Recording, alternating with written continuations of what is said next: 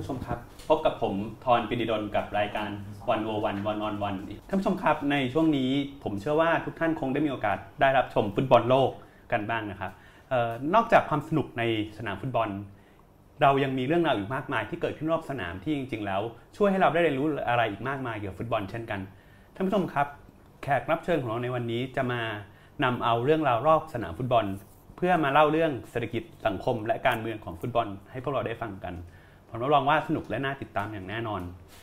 ยินดีต้อนรับแขกรับเชิญของเราในวันนี้ครับเอ่ออาจารย์อาจินทองอยู่คงนะครับจากคณะสังคมวิทยาและมนุษยวิทยามหาวิทยาลัยธรรมศาสตร์ ครับผมครับผมโอเคครับ อาอาจารย์อาจินครับครับวันนี้ใครจะชนะครับเอ่อโหคำถามยากอะครับ ยากที่สุดในทุกๆคำถามเลยผมว่าโอเคไม่รู้หรอกครับให้ให้ให้ให้ผลแฟนฟุตบอลหน่อยเอ่อ ก็น่าจะเสมอกันมั้งครับ ผมว่าน่าจะเสมอ น่าจะคู่แรกมันก็จะมีของกลุ่ม A ใช่ป่ะสองคู่ครับมันก็เข้ารอบกันไปแล้วก็โอเคพักผ่อนได้ค่อยรอดูรอบดึกโอเคครับหรือมาดูนี้ live live นี่ก่อนอ่าครับเรามาดูไลฟ์เราก่อนอะจริงๆเน้นจะเป็นเรื่องในสนามไม่กี่เรื่องที่เราจะพูดในวันนี้ โอเคครับ แต่จริงๆเรื่องที่เราจะพูดในวันนี้เดี๋ยวเราขอเริ่มแรกก่อน ตอนนี้เรื่องฟุตบอลโลกนะครับเราก็กำลังดูฟุตบอลโลกอยู่แต่ว่าจริง ๆ แล้ว อาจารย์อาจินต์ทำวิจัยกับฟุตบอลมาเยอะมากเลยนะครับอยากให้เล่าให้ท่านผู้ชมฟังก่อนสักนิดนึงว่าเอ่อ งานวิจัยที่ทำเกี่ยวกับฟุตบอลที่อาจารย์อาจินทำมาเนี่ยมันมีอะไรบ้างอ่าคร่าวๆก็พอครับ เอ่อจริง ๆ ก็คือผมสนใจเกี่ยวกับแฟนฟุตบอลนะคือก่อนอื่นออกตัวก่อนนะครับ ที่ผมบอกว่าคำถามเมื่อกี้มันยาก ก็เพราะว่าผมเนี่ยเอ่อวิเคราะห์เกมฟุตบอลอะไรเงี้ยได้แบบครับพอๆกับคนหัดดูบอลใหม่ ๆ เลยแหละครับผมครับ คือแบบไม่ไม่จะไม่รู้เรื่องพวกนั้นผมเพื่อง่ายก็คือผมจะสนใจฟุตบอลในฐานะที่มันเป็นเอ่อ ในหลาย ๆ แบบนะอันที่หนึ่งก็คือมันเป็นกิจกรรมพักผ่อนหย่อนใจของคนครับจำนวนมากนะครับดังนั้นผมก็สนใจว่าคนดูบอลยังไงครับสิ่งที่มันเกี่ยวข้องกับฟุตบอลมันมีอะไรบ้างครับนะครับคือจริงๆเอาตอนหลังในยความสนใจผมก็ขยายขึ้นไปให้ให้ไปให้ไปดูถึงแบบการเรื่องกีฬานะคครัรับบหรือผมเรื่องแม้กระทั่งเรื่องการพักผ่อนหย่อนใจต่างๆครับนะครับคือดังนั้นเนี่ยเวลาผมผมดูดูสนใจศึกษากีฬาสนใจศึกษาฟุตบอลเนี่ยครับประเด็นหลักของผมเลยก็คือสนใจสิ่งที่อยู่นอกสนามครับไอสิ่งที่อยู่ในสนามเนี่ยผม ผมยอมอะครับสู้สู้คนอื่นไม่ได้หรอกอ่าฮะนะครับคือผมครัก็บจะสนใจว่านอกสนามเนี่ยมันเกิดอะไรบ้างคืออคือสิ่งที่ผมสนใจที่สุดอันที่หนึ่งก็คือเอ่อผมสนใจสนามกีฬาเนี่ยหรือสนามฟุตบอลเนี่ยในฐานะที่มันเป็นเอ่อภาพสะท้อนของโลกที่อยู่ข้างนอกครับนะครับก็คือเอ่อผมไม่คิดถึงขนาดว่ากีฬามันจะไปเปลี่ยนโลก หรือว่าจะไปทำอะไรให้เกิดโลกอะไรให้โลกเกิดความเปลี่ยนแปลงอะไรมากมายนักหรอก แต่ว่าสิ่งสำคัญก็คือมันสะท้อนความสัมพันธ์อื่นๆ ข้างนอก ที่มันเกิดขึ้นในสนามครับผมคือผมก็จะสนใจประมาณเนี้ยว่าแฟนบอลดูฟุตบอลกันยังไงมีครับกิจกรรมทำอะไรบ้าง หรืออยิ่งกว่านั้นก็คือสนใจว่าแฟนบอลเนี่ยทำอะไรในครับฐานะแฟนบอลที่ไม่เกี่ยวกับฟุตบอลครับอะไรผมทำนองนั้นครับอืมพูดง่ายว่าคือมันเป็นสิ่งแวดล้อมฟุตบอลที่อาจารย์อาจินไปศึกษาเป็นส่วนใหญ่ ทั้งแฟนบอลทั้งวัฒนธรรมการดูฟุตบอลนะครับแม้หรือแม้กระทั่งสิ่งที่แฟนบอลทำนะครับครับ ใช่ไหมเช่นครับการเอ่อสังสรรค์การเล่นการพนันการแม้กระทั่งการที่อย่างเรื่องการเสพสุราในการดูบอลนี่คือสิ่งที่อาจารย์อาจินก็ก็สนใจศึกษามาอ๋อใช่ครับใช่นะครับผมอ่าเดี๋ยวเราจะเอาเรื่องพวกนี้มาคุยกันนะครับเรื่องรอบสนามฟุตบอลเอ่อแต่ในฐานะที่ช่วงนี้มันก็บอลโลกใช่ไหมครับอาจารย์เราควรจะเริ่มจากบอลโลกกันดีไหมเรื่องคุยบอลโลกแล้วก็เอาบอลโลกมาเล่าสถิติการเมืองระดับโลกกันก่อนนิดนึงบอลโลกครั้งนี้เนี่ยมันจัดที่รัสเซีย ซึ่งจริงๆแล้วเนี่ยคือถ้าเกิดเราพูดถึงกีฬาสักสมัยก่อนสงครามเย็นที่มันมีอะไรไปจัดที่รัสเซียก็เป็นเรื่องใหญ่เหมือนกันนะครับครับผมไอการที่มันจัดที่รัสเซียเนี่ยในทุกวันนี้เนี่ยมันมันมันบอกอะไรเกี่ยวกับการเปลี่ยนแปลงในการเมือง แล้วก็เศรษฐกิจระดับโลกบ้างไหมครับอาจารย์ ก็แบบกว้างๆที่สุดนะครับ อันหนึ่งก็คือโลกมันเปิดมากขึ้นเนาะอย่างที่อาจารย์ทรพูดถึงว่าออถ้าแบบสมัยสงครามเย็นเนี่ยจัดกีฬา โลกเนี่ยที่รัสเซียเป็นยังไงครับมันเคยมีมาละก็คือเอ่อปี 1980 นะครับเป็นเป็นจัดโอลิมปิกที่รัสเซียนะครับคือตอนนั้นเนี่ยเป็นช่วงที่แบบสงครามเย็นกำลังเดือดเลย ปรากฏว่าแข่งโอลิมปิกที่รัสเซียเนี่ยนะครับเอ่อ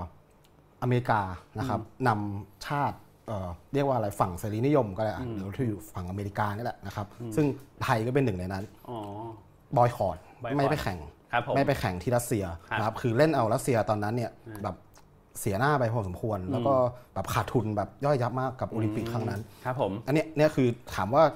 กีฬาเนี่ยมันไม่เกี่ยวกับเรื่องข้างนอก ไม่เกี่ยวกับการเมืองยังไงอืมคือคือเปิดมามันก็เกี่ยวมากขนาดนี้แล้วอ่าฮะหรือจริงๆไอ้เรื่องการบอยคอตโอลิมปิกเนี่ยก็ก็มันมากนะครับขอโทษที่ต้องพูดถึงโอลิมปิกในช่วงบอลโลกแต่มันแต่มันมัน เพราะว่าหลังจากที่คือมันมีเรื่องตลกอยู่ครับก็คือหลังจากที่โอลิมปิกที่รัสเซียเนี่ยหนึ่งเก้าแปดศูนย์นะครับที่ที่แบบหลาย ๆประเทศรวมมาถึงอเมริกาแบนไปครับบอยคอตไป สี่ปีต่อมานะครับปีโอลิมปิกหนึ่งเก้าแปดสี่จัดที่อเมริกาอ่าปรากฏว่ารัสเซียก็นำค่ายอ่าเอ่อค่ายสังคมนิยมเนี่ยนะครับอ่าแบนครับอเมริกาเหมือนกันครับแต่ปรากฏว่าพอแบนแล้วเนี่ยเรื่องเรื่องที่ประหลาดก็คือพอรัสเซียแบนอเมริกาเนี่ยแทนที่อเมริกาเนี่ยจะขาดทุนแบบย่อยยับแบบเดียวกับรัสเซียนะครับคือรัสเซียก็นำไปหลายประเทศไปแบนเหมือนกันโอเคจำนวนอาจจะไม่มากเท่าตอนครับตอนครั้งที่อเมริกาแบนแต่ปรากฏว่ามันไปกระตุ้นให้ให้เกิดแบบเอ่อ ความรู้สึกชาตินิยมของคนอเมริกาครับคนอเมริกันจำนวนมากเนี่ยออกจากบ้านไปดูโอลิมปิก แล้วก็แบบสนับสนุนโอลิมปิกมากๆครั้งนั้นเนี่ยได้กำไรเยอะมาก เพราะว่าเพราะว่าไอ้กีฬามันไปกระตุ้นชาตินิยมคือคือถามว่าการเมืองมันเกี่ยวเกี่ยวกับกีฬาแค่ไหน มันก็ก็เกี่ยวมาอยู่ตลอดเวลาครับผมครับและการเมืองทุกวันนี้ครับอย่างทุกวันนี้เนี่ยก็จะเห็นว่าเออเนี่ยฟุตบอลโลกมันก็ไปจัดที่รัสเซียนะครับมันก็แต่มันก็ดูไม่ได้มีปัญหาอะไรอะคือครับเราก็ไม่ไม่รู้สึกโลกมันก็เปิดอ่าใช่ไหมคืออย่างอย่างที่เราก็ก็น่าจะพอแบบเอ่อ นึกถึงกันว่าหลังสงครามเย็นมาเนี่ยใช่ไหมครับพอแบบเอ่อกำแพงกำแพงของเบอร์ลินอุดมการณ์ทางการเมืองเนี่ยมันเปิดใช่ไหมอ่าฮะมันก็แบบเริ่มหายไปกำแพงเบอร์ลินหายไปเนี่ยอ่าฮะอย่างถ้าแบบเป็นรูปธรรมนะครับครับมันก็ครับโลกโลกาภิวัตน์มันก็เชื่อมครับโยงต่อกันมากขึ้น เอาจริงๆไอ้กีฬาเนี่ยมันก็เป็นเป็นเรียกว่าอะไรเป็นเป็นสัญลักษณ์อันหนึ่งของโลกาภิวัตน์ครับอยู่พอสมควรเหมือนกันครับเพราะว่ามันก็เป็นกิจกรรมที่ของของสังคมตะวันตกอะที่สร้างขึ้นมาปฏิกรรมของสังคมตะวันตก แล้วก็แพร่กระจายไปทั่วครับโลกคือตอนนี้เนี่ยผมคิดว่า อันอันอันในในณปัจจุบันเนี่ยคือโอเคอันที่หนึ่งผมก็เห็นว่าโลกมันเปิด แล้วก็เชื่อมโยงกันมากขึ้นฟุตบอลโลกจัดที่รัสเซียครับครับแล้วก็โอเค ถึงแม้ว่าอเมริกาจะไม่ได้ไปแข่งก็เถอะนะครับคือจริงๆมันก็มีคนพูดอะว่าว่าอเมริกาแบบแกล้งตกรอบหรือเปล่านะครับอืมผมคิดว่าคงไม่ขนาดนั้นนะครับโอเคครับครับ แต่จริง ๆ แล้วเนี่ยเอ่อถ้าถ้าต่อนิดนึงนะครับขอโทษทีคือ ในแง่การเมืองเนี่ยเอ่อมันยังยังยังไม่ค่อยเท่าไหร่ มันยังไม่เห็นอะไรชัดมากนะครับ แต่ว่า ไอ้บอลโลกครั้งนี้เนี่ยมันก็จะมีประเด็นที่แบบผมคิดว่าน่าสนใจก็คือออาจจะเป็นเรียกว่าเป็นประเด็นในทางสังคมและวัฒนธรรมครับครับที่ที่ที่ที่ก็น่าสนใจอีกอีกอีกหลาย ๆ แบบเหมือนกันครับผมครับอืมเอ่ออย่างอย่างเช่นช่วงนี้เนี่ยมันก็จะมีคนกระแสอันหนึ่งที่คนพูดถึงมากๆคือฟุตบอลโลกครั้งนี้เนี่ยฮะทำไมมันดูดูเงียบเออๆนะครับดูเงียบแบบจริงไหมดูกร่อยกว่า ไม่ใช่ไม่ถึงกับกร่อยหรอกคือแบบดูแบบไม่ fever เท่ากับครั้งก่อนๆนะครับคือจริงๆมัน มันก็เป็นเป็นประเด็นที่แสดงให้เห็นถึงไอ้ความเปลี่ยนแปลงของสังคมวัฒนธรรมครับในโลกนี้เหมือนกันนะครับ คือครับผมคือเท้าความก่อนนะครับขอขอยาวนะครับอะได้ครับเริ่มต้นแบบเรื่อยๆครับผมแบบยาวเท้าความก่อนก็คือไอ้ไอ้ฟุตบอลโลกเนี่ยจริงๆมันมันเริ่มต้นตอนปี 1930 นะครับ ก็คือฟีฟ่าเนี่ยอยากจะจัด 1930 เนี่ยจริงๆน่าสนใจนะครับ ถ้าเกิดอาจารย์ทรเป็นนักเศรษฐศาสตร์ช่วง 1930 มันก็จะมีอะไร Great เศรษฐกิจ Depression ตกต่ำใช่ไหมทั่วครับโลกครับอ่าผมซึ่งตอนนั้นเนี่ยฟีฟ่าพยายามจัดขึ้นมาแบบคือเริ่ม เริ่มตั้งใจจะจัดก่อนก่อนที่มันจะมีเศรษฐกิจตกเศรษฐต่ำกิจตกต่ำมากๆเนี่ยอ่านนะครับอ่าแต่ว่าพอพอเริ่มจัดเนี่ยมันอยู่ในช่วงที่แบบวิอ๋อเริ่มนวิพอกดีฤตแล้วเนาะชนวิกฤตใช่ครับ แล้วก็ตอนนั้นเนี่ยปรากฏว่าหลายประเทศก็ไม่อยากไปแข่งไปแข่งที่อุรุกวัยด้วย พวกยุโรปเนี่ยอ๋อไม่ยอมไปกันฮะเพราะว่าแบบมันเปลืองค่าเดินทางอืมแล้วก็เดินทางลำบากมาก คือครับต้องนั่งเรือไปเป็นเดือนนะครับอ๋อในเดือนจากจากจากอืมยุโรปไปครับไปอุรุกวัยเนี่ยนะครับครับ แล้วก็จริงๆมันก็มีเรื่องตลกตลกๆในฟุตบอลโลกครั้งแรกหลายอย่างครับอย่างเช่นอ่าอียิปต์เนี่ย เป็นประเทศที่เอ่อจะไปแข่งฟุตบอลโลกด้วยนะครับแล้วก็แต่ว่าตกเรือนะครับไม่ใช่ตกเรืออดคือเรียกว่าอะไรฮะต้องนั่งเรือจากอ๋ออียิปต์เนี่ยมายุโรปเพื่อต่อเรือไปอเมริกาใต้ครับแต่ปรากฏว่าเรือที่ตั้งจากอียิปต์มาเนี่ยเอ่อโดนพายุอ๋อมาไม่ทันเลยมาไม่ทันพลาดเรือไปครับแล้วทำไงครับก็ไม่ได้ไปแข่งก็ไม่ได้ไปแข่งพลาดฟุตบอลโลกครั้งแรกครับผมคือฟุตบอลโลกครั้งแรกเนี่ยมันไม่ได้ fever มากครับเพราะว่าอ่าอ่าคนไม่ค่อยอยากไปแข่งฟีฟ่าตอนนั้นเนี่ยเชิญทุกประเทศที่เป็นสมาชิกเข้าแข่งครับ ไทยด้วย ไทยด้วย ตอนนั้นไทยเป็นสมาชิกฟีฟ่านะครับอ่าแล้วแต่ไทยก็ไม่ไป ไทยยังไม่ไปเลยพราะว่าก็ไม่มีเงินถ้าคือไทยตอนนั้นก็ถ้าในเท่าไหร่วันนั้นไปหนึ่งเก้าสามศูนย์ก็เอ่อก็ปีอะไรนะสองสองสี่เจ็ดสามใช่ไหมหรือเปล่าครับสองสี่เจ็ดสามมันก็เป็นสองสี่เจ็ดห้าอ่าอะอ่าเมื่อวานนี้เองอ่าใช่ใช่โอ้มันโยงมาถึงกันจนได้เอ่อมันก็เป็นณตอนนั้นไทยก็แบบวิกฤตครับ เหมือนกันใช่ไหมในเรื่องเศรษฐกิจใช่ไหมก็อืมก็สุดท้ายมันก็จะไปส่งผลถึงครับการเปลี่ยนแปลงการปกครองก็ว่ากันไปโอ้จรจริงๆมันถ้าเกิดส่งไปบอลโลกนี่ได้ไปตั้งแต่ครั้งแรกแล้วครับโอเคเลยคือได้รับเชิญอะครับผมแต่ก็นั่นแหละแต่นักฟุตบอลโลกครั้งแรกแล้วมันก็แบบเริ่มแบบไม่บูมเท่าไหร่คนครัไม่บค่อยครับไม่ไทยยังขนาดไทยยังไม่ไปแข่งเลยเออแต่แบบเนอะมันดูพอแต่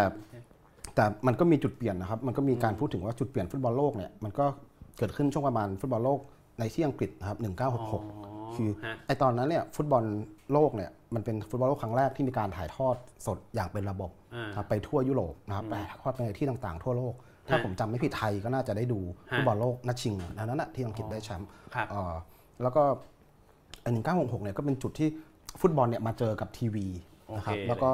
กระทำให้มันเริ่มกระจายความนิยมไป ยิ่งจนกระทั่ง 1974เนี่ยนะครับฟุตบอลปี1เอ่อฟุตบอลโลกปี 1974เนี่ยโจอาวฮาเวลานจ์มาเป็นประธานฟีฟ่าโอเคแล้วก็ แล้วก็แบบทำให้ฟุตบอลเนี่ยเป็นกิจกรรมฟุตบอลโลกเนี่ยเป็นกิจกรรมที่แบบมีมูลค่าทางเศรษฐกิจมหาศาลแล้วก็เติบโตมาจนทุกวันนี้ครับความน่าสนใจของมันคือฟุตบอลโลกเนี่ยมัน fever มาเนี่ยด้วย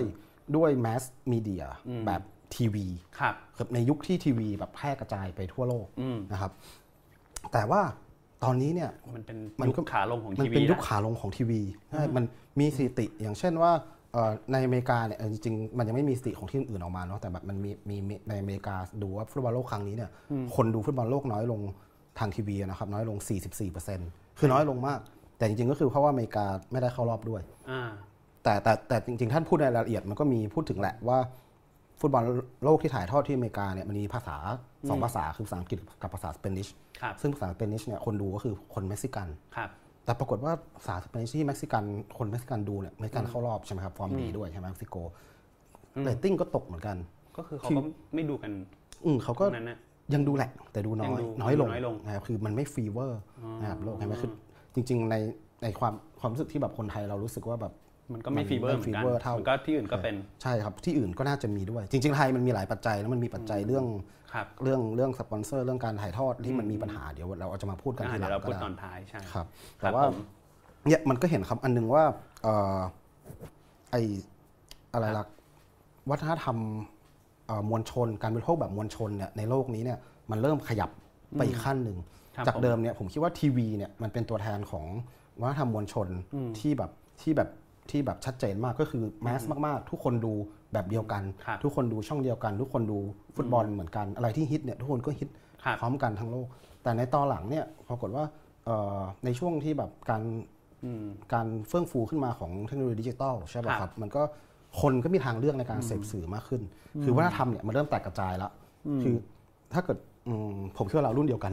รุ่นรุ่นเราเนี่ยคือแบบวัยรุ่นอย่างรุ่นเราเนี่ยแบบดูฟุตบอลอะคือครับเล่นวัยรุ่นคุณต้องดูฟุตบอลคุณต้องดูฟุตบอลโลก ถึงเวลาฟุตบอลโลกเนี่ยไปโรงเรียนทุกคนคุยกันเรื่องฟุตบอลโลกดูมาคู่นู้นคู่นี้ แต่ทุกวันนี้เนี่ยมันอาจจะไม่ได้เป็นแบบนั้นละเพราะคือคนมันดูหลายอย่างละคนดูหลายอย่างคือคแล้นวคนที่ไม่ดูบอลโลกมันก็มันก็จะมีที่ยืนของมัน ใช่คือว่าคุณมีกิจกรรมอะไรหลายอย่างให้ทำครับแม้กระทั่งตัวกีฬาเองเนี่ยคุณก็จะมีเห็นกีฬาที่มันฮิตขึ้นมาใช่ไหมครับแบบครับเอ่อวอลเลย์บอลก็เริ่มฮิตขึ้นคนดูวอลเลย์บอลนะครับคนคนวิ่งนะครับคนปั่นจักรยานนะครับเออกีฬามันเริ่มหลากหลาย นี่ยังไม่รวมถึง e สปอร์ตต่างๆใช่ไหมครับคือพวกเล่นเกมเนี่ยเกมจริงๆเกมก็มาก็มาดึงเวลาไปจากคนดูกีฬาจำนวนมากเหมือนกันครับ หรือพูดอีกแบบหนึ่งก็คือเอ่อโลกมันขยับมาอีกครั้งหนึ่งนะครับขยับจากแมสเนี่ยจากความเป็นแมสที่เป็นมวลชนที่มีอะไรบางอย่างที่ทุกคนบริโภคเหมือนเหมือนๆกันหมดเนี่ยมาสู่ความหลากหลายก็คือเอ่ออะไรก็ว่าอะไรการวัฒนธรรมของการบริโภคมันเริ่มมันเริ่มแฟกเมนต์เริ่มแตกกระจายเปลี่ยนเนอะมากขึ้นคล้ายๆกับอ่าแต่ทีนี้เนี่ยกลับมาที่บอลโลกนิดนึง คือ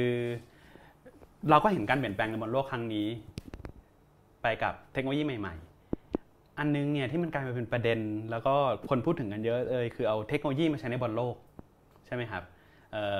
เราพูดถึงเทคโนโลยีทำให้คนดูบอลลดลงแต่ว่าทีนี้เราพูดถึงเทคโนโลยีที่เข้ามากระทบกับไอตัวฟุตบอลเองเลยบ้างการใช้ VAR การใช้ goal line เทคโนโลยีพวกนี้ครับอาจารย์อาจินมองว่ามันเป็นคล้ายๆกับสิ่งที่ อย่างแรกฟีฟ่าเนี่ย ยังไงเขาก็ต้องเอามาใช้คือเขายอมจำนนกับเทคโนโลยีพวกนี้ครับ แล้วก็อีกอันหนึ่งคือสุดท้ายมันทำให้ฟุตบอลดีขึ้นไหมครับอาจารย์เอ่อทำให้ฟุตบอลดีขึ้นหรือเปล่าผมไม่แน่ใจเอออันนี้ตอนนี้อืมเอ่ออันนี้เดี๋ยวจะกลับมาพูดถึงแต่เวลาพูดถึงฟีฟ่าเนี่ยผมก็นึกถึงว่าเอ่อในช่วงนี้เนาะมันก็มีบริบทของฟีฟ่าว่าจริง หลายๆ คนก็อาจลืมนะบางครั้งผมก็ลืมไปนะวันก่อนคุยกับอาจารย์ทองอาจารย์ทองก็ยกประเด็นนี้ขึ้นมา ผมครับก็นึกขึ้นมาเออจริงเหรอที่ผ่านมาเนี่ยฟีฟ่ามันเพิ่งผ่านเหตุการณ์วิกฤตของวิมันกฤตเปลี่ยนแปลงอย่างรุนแรงใช่นะครับครับซึ่งนะคือมันก็จะมีแบบบุกไปจับวัดเจ้าหน้าที่ปะเอ่ออผู้บริหารฟีฟ่าแบบจับครับถึงบ้านถึง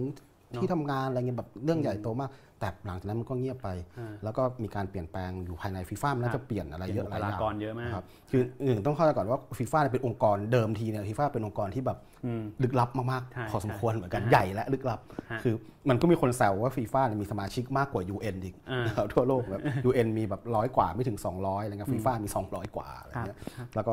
มีอำนาจเหนือรัฐอืมทั่วโลกไปหมดนะครับก็ครับ พวกสมาคมฟุตบอลต่างๆ ก็เหมือนเป็นแฟรนไชส์ของฟีฟ่าฮะที่แบบเป็นรัฐทอนรัฐนี้ก็อีกเรื่องหนึงอ่าฮะแต่ว่าเอ่อประเด็นก็คือหลังจากที่แบบฟีฟ่ามันเคยมืดมนมืดดำเนี่ยเป็นแบบเหมือนเป็นกล่องดำบางอย่างเนี่ยฟีฟ่าชุดใหม่เนี่ยผมคิดว่าส่วนหนึ่งในการพยายามจะดัน VAR ออกมาเนี่ยคือมันทำให้ให้กระบวนการตัดสินกระบวนการแข่งขันฟุตบอลเนี่ยมันเรียกว่าวัดโปร่งใสและวัดได้ครับโดยเฉพาะการวัดในเชิงปริมาณอืมมากขึ้นก็คือคุณ ไม่ใช่เชิงปริมาณในเชิงประจักษ์มากขึ้น คือคุณเทคโนโลยีเนี่ยคุณเอามาใช้ทุกอย่างเลยคือแบบครับไม่มีความ อย่าไปไม่ต้องไปนึกถึงความแบบอืมเคลือบแคลงสงสัยละ คือแบบอ่าคุณเจอดู VAR เนี่ยคือแบบโหชัดมากอะครับฟาวไม่ฟาวล้ำหน้าไม่ล้ำหน้านะครับ แต่ถามว่ามันมันมันดีแค่ไหนที่สุดหรือเปล่าหรือไงอันเนี้ยมันก็จะต้องพูดกันอีกเรื่องหนึงเรื่องความสนุกในการดูบอลนี่ก็อีกเรื่องหนึ่งครับ ครับผม แต่นี้ก็เหมือนกับมันก็สะท้อนให้เห็นทิศทางการเปลี่ยนของฟีฟ่าเอง ซึ่งจริงๆการที่ฟีฟ่าเข้ามาจัดครั้งนี้แล้วมันดูเหมือนจะดูไม่ค่อยเปรี้ยงเท่าที่ควรเนี่ยมันเป็นเพราะไอ้การเปลี่ยนแปลงในฟีฟ่าที่ผ่านมาอย่างนี้ด้วยไหมครับ อาจจะด้วยนะครับเนอะก็คือข่าวข่าวน้อยมากนะครับ หลังจากที่ฟีฟ่าแบบมีการล้างบางไปครั้งนั้น แล้วครับข่าวที่ตามมาแทบจะไม่ค่อยมีเลย เราไม่รู้ด้วยซ้ำว่ามันเกิดอะไรขึ้นในก็เหมืนั้อนนกับก่อนกระแสก่อนที่จะ จัดเนี่ยมันก็ไม่ได้ดูเหมือนกับมีอย่างที่ผ่านมามันจะมีเพลงประจำบอลโลกใช่ไหมครับอ่าอ่าคครัรั้บงนี้เรายังไม่ค่อยรู้สึกเหมือนเราได้คุ้นเคยกับเพลงประจำบอลโลกนี้เท่าไหร่เนอะแต่จริงๆมีแล้วนะครับมีอันไหนแต่แต่อย่าถามผมนะครับ ผมลองจำให้จำชื่อฟังหน่ไม่อยได้เลย มันอิดอัพอะไรบางอย่างนี่แหละอ๋อผมจำได้แค่นี้แหละนะครับ เราคืยัองไม่ค่อยคุ้นเคยดูรู้สึกไงไงนี่ไงคืออคือมันก็เปรียบเทียบได้อะว่าว่าว่าอืมมันอ่อเปลี่ยนไปในเรื่องพวกนี้อืมการการเหมือนกับเพลงอะครับ คือเมื่อก่อนใช่ไหมเหมือนเราฟังเพลงเมื่อก่อนอย่างคนไทยนี่คุณก็จะมี แกรมมี่กับ RS สองค่ายหลักให้เลือกฟังใช่ไหมคุณก็จะฟังอยู่สองอัน ไม่อันใดอันหนึ่งนะครับ แต่ตอนนี้เนี่ยคุณถามไล่ไปถามคนในที่ต่างๆ ว่าคุณชอบฟังเพลงของผมมันหลากหลายมาก คือจนไม่สามารถจัดค่ายไหนได้เลยคืออเออเพลงเนี่ยอย่างเช่นการที่เพลงของของของไอบอลโลกครั้งนี้มันมันไม่เป็นที่รู้จักมากๆเนี่ยก็โอเคมันก็สะท้อนให้เห็นในไอไอการกระจายของการบริโภคเหมือนกันแหละ ครับ ครับ ครับ อืม โอเค ทีนี้ถามในฐานะคนอันนี้อันนี้ดูอยู่ใช่ไหมครับ ดูทุกคืนเลยไหมครับโหไม่ทุกคืนครับเอาจริงๆเมื่อวานก็ไม่ได้ดูเมื่อนะวานไม่ได้ดูใช่ครับอ๋อพอดีเมื่อวานเมื่อวานใครแข่งนะเมื่อวานอังกฤษแข่งใช่ไหมอ๋ออังกฤษที่มันยิงยิงปานามาไปอ๋อห้าหกลูกแล้วก็ก็ตลกดีมาดูมาดูไฮไลท์ทีหลังก็ก็ครัฮาบผมดีอังกฤษเป็นทีมแบบเต็งแชมป์ไปเลยตอนนี้ครับโอเคผมจะถามนิดนึงคือเหนือนอาจารย์อาจินชอบดูบอลจากมุมรอบสนาม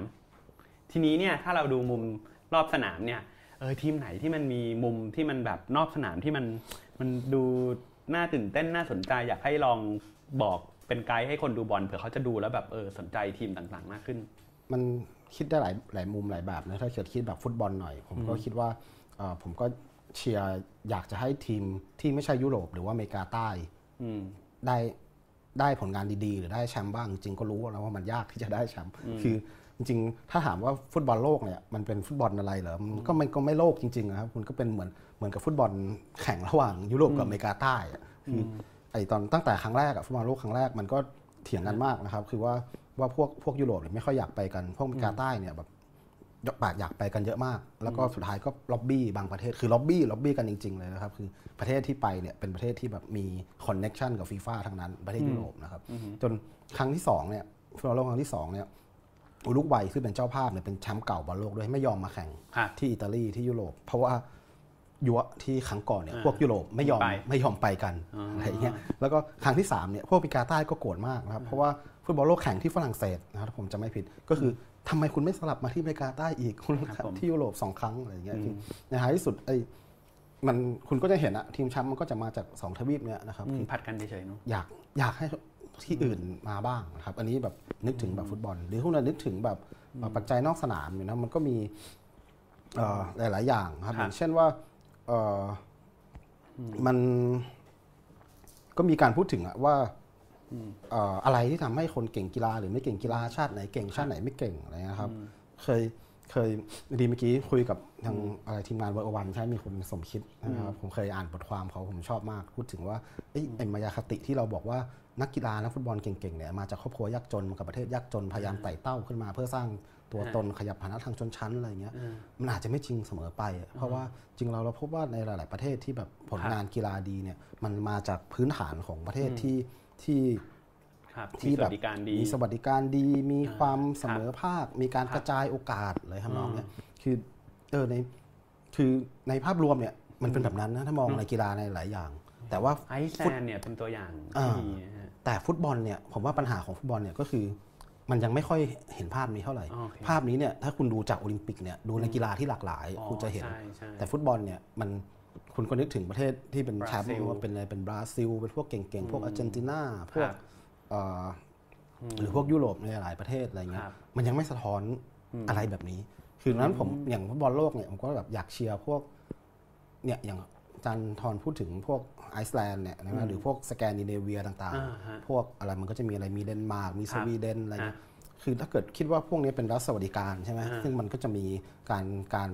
การให้ครัโอบกาสคนอ่าจำนวนมากเนี่ยนะคครัรับบเออมันก็ถ้าพวกนี้ประสบความสำเร็จเนี่ยก็เป็นคล้ายๆกับเป็นหลักฐานว่าเออการมีรัฐสวัสดิการเออมันก็จะยืนยันทำให้นะคนว่าเล่นฟุตบอลเก่งได้ถ้าเกิดคุณให้โอกาสคนจำนวนมากในประเทศเท่า ๆกันเนี่ยคนมันก็โอกาสที่คุณจะเจอคนเก่งมันก็มันก็มีมากขึ้น อันนี้อันนี้ก็ก็ก็ก็อยากเชียร์อยู่เหมือนกันอืมอืมอ่าแล้วครับอย่างอันอื่นครับเอ่ออย่างถ้าเกิดแบบอื่น ๆอีกเนี่ย ก็อันนี้เมื่อกี้คือแบบคิดจากมุมแบบจากมุมเอ่อคนเชียร์จากมุมแบบอ่ากะแบบจากจุดยืนทางการเมืองด้วยเหมือนกันโอเคนะว่าแบบเราอยากจะให้ฮะโลกเป็นแบบไหนอะไรเงี้ยครับแต่ถ้าเกิดคิดจากจุดยืนแบบคนดูกีฬาอีกแบบหนึ่งนะครับ ก็แบบคือกีฬาเนี่ยอันหนึงก็คือมันมี เสน่ห์ของมันก็คือความเป็นไปได้ใช่ไหมว่าว่าคุณคุณมีความเป็นไปได้ในในหลาย ๆ แบบที่เอ้ยอาจจะเกิดขึ้นได้ ก็อยากจะเชียร์พวกประเทศที่พูดง่ายๆคือประเทศโลกที่สามอะนะถ้าพูดแบบศัพท์เก่าๆก็เป็นประเทศที่แบบมาจากมาจากครับพื้นฐานที่อาจจะแบบไม่ค่อยดีนัก ก็อยากให้พวกนี้ประสบความสายแอสำฟริเร็จกานิดนึงเอออ่าก็อยากครับก็อยากผมเห็นว่าแบบ เออเนี่ยคุณมนุษย์เนี่ยคือกีฬามันก็สะท้อนไอเดียแบบมนุษย์สมัยใหม่ที่คุณต้อครังบก้าวไปข้างหน้าใช่ไหมครับคุณอย่างแบบเนี่ยคุณ อยากจะให้แบบมนุษย์เนี่ยมีครับอะไรความศักยภาพเออทุกคนมีศักยภาพเหมือนกันเอออันนี้ อันนี้คิดแบบโลกสวยงามนิดนึงโลกสวยงามเนอะครับอืมแต่ถ้าเกิดคิดแบบจากจุดจากแบบไอเดียแบบอยากจะให้โลกเป็นแบบไหนแบบในแบบจุดยืนแบบมีความเป็นการเมืองสักหน่อยเนี่ยก็อาจจะนึกถึงไอ้พวกครับพวกสายสแกนรัฐสวัสดิการสายสแกนต่างๆพวกนี้แหละอ๋อครับผมครับครับเอ่อจะถามนิดนึงว่าอย่างรัสเซียเป็นไงบ้างครับ คือรัสเซียเนี่ย จริงๆ ตอนก่อนที่เขาจะจัดบอลโลกเนี่ยเริ่มตอนนั้นทะเลาะกับอังกฤษใช่ไหมทะเลาะกับยุโรปหมดเลยด้วยที่แบบมีเรื่องไปฆ่าสายลับที่อังกฤษเนี่ยแล้วก็เป็นเรื่องใหญ่โตหมดคือรัสเซียมันมีความยังมีแบบรู้สึกเหมือนมีความเป็นมาเฟียมีความเป็นอะไรของมันอยู่ครับ แล้วไอ้อย่างไอการมาทำหน้าที่เป็นเจ้าภาพของมัน คือจันมองว่ามันยังสะท้อนในความเป็นมาเฟียอะไรของรัสเซียอยู่ไหมครับในบอลโลกครั้งนี้ คือ อย่างหนึ่งที่แบบกลัวกันมากในบอลโลกครั้งนี้ครับที่รัสเซียก็คือเอ่อเรื่องเรื่องปัญหานอกสนามของแฟนบอลรัสเซียหลายๆอย่าง เพราะว่ารัสเซียเนี่ยแบบจริง ๆ แล้วเนี่ยเป็นฟุตเป็นเป็นที่ที่แบบฟุตบอลมีความรุนแรงพอสมควรสถิติคนรุนแรงเยอะนะครับพวกการเหยียดผงเหยียดผิวอะไรเงี้ยถ้าเกิดการเหยียดผิวในที่นี้หมายถึงถ้าเกิดคิดจากมาตรฐานแบบตะวันตกอะเนอะมันก็แบบถูกมองว่ามีเยอะพอครับสมควรครับแต่เราก็จะสังเกตว่าไอ้ฟุตบอลโลกครั้งนี้เนี่ยเราไม่ค่อยได้ข่าวอะไรนอกสนามเลยอะเราเห็นแต่ข่าว เห็นแต่ข่าวการอ่าผลการแข่งครับบรรยากาศรอบๆไม่ค่อยมีเลย คืออผมเข้าใจว่ารัสเซียเนี่ยมีความพยายามในการจัดการครับให้รักษาความสงบเรียบร้อยอย่างมากเป็นอย่างมากนะครับ คือมันมันมีมันมีรายงานมาด้วยอะครับว่าไอการปัญหาเรื่องเหยียดผิวเนี่ยก็กลัวกันมาก ก็ ฟีฟ่ากับรัสเซียเนี่ยก็ร่วมมือกันก็แบบมีคล้ายๆ พวกเจ้าหน้าที่ที่แบบไปกระจายตัวอยู่ตามมัธจันทร์ต่างๆคอยก็คือก็คือคุมคอยคอยคอยดูว่าแบบถ้าเกิดใครแบบมีมีการหยัดผิวอะไรเงี้ยก็แบบจะลงโทษก็คืออย่างเข้มงวดพอสมควรอืมครับผมครับอืมเออจริง ๆ พูดถึงเรื่องสีผิวเนี่ยเดี๋ยวขอเข้าประเด็นนี้เลยแล้วกันครับ คือ ในแง่หนึ่งสิ่งหนึ่งที่คนพูดถึงในในฟุตบอลโลกมากก็คือเรื่องของการผสมผสานทางเชื้อชาติใช่ไหมฮะเราจะเราจะพบว่าเอ่อทีมจำนวนมากอย่างวันก่อนสวิตเซอร์แลนด์แข่ง ปรากฏว่าสวิตแข่งมีพวกผู้ลี้ภัยจากยูโกสลาเวียเก่ามาเยอะ แล้วก็กลายเป็นว่าเฮ้ยสวิตเป็นตัวแทนของกลุ่มผู้ลี้ภัยที่เคยมีคดีกับเอ่อยูโกสลาเวียกับพวกเซอร์เบียอ่ามันก็เลยกลายเป็นประเด็นเรื่องแบบขึ้นมาเชื้อชาติ เป็นเป็นพวกแบบพวกโคโซโวใช่ไหมครับอ่าที่แบบที่แบบใช่ในเป็นแอลเบเนียครับผมแล้วพครัวกบมันจะมีอะไรนะที่แบบที่จะมีข่าวว่าโดนแบนหรือมันก็โดนอ่าแบนไปแล้วด้วยซ้ำก็คืออะไรนะ นะฮะเชิญสวิตซาซากิริกับกับซากิริกับซาก้าอ่าครับผมไอสองคนนี้เนี่ยผมผมผมคิดว่า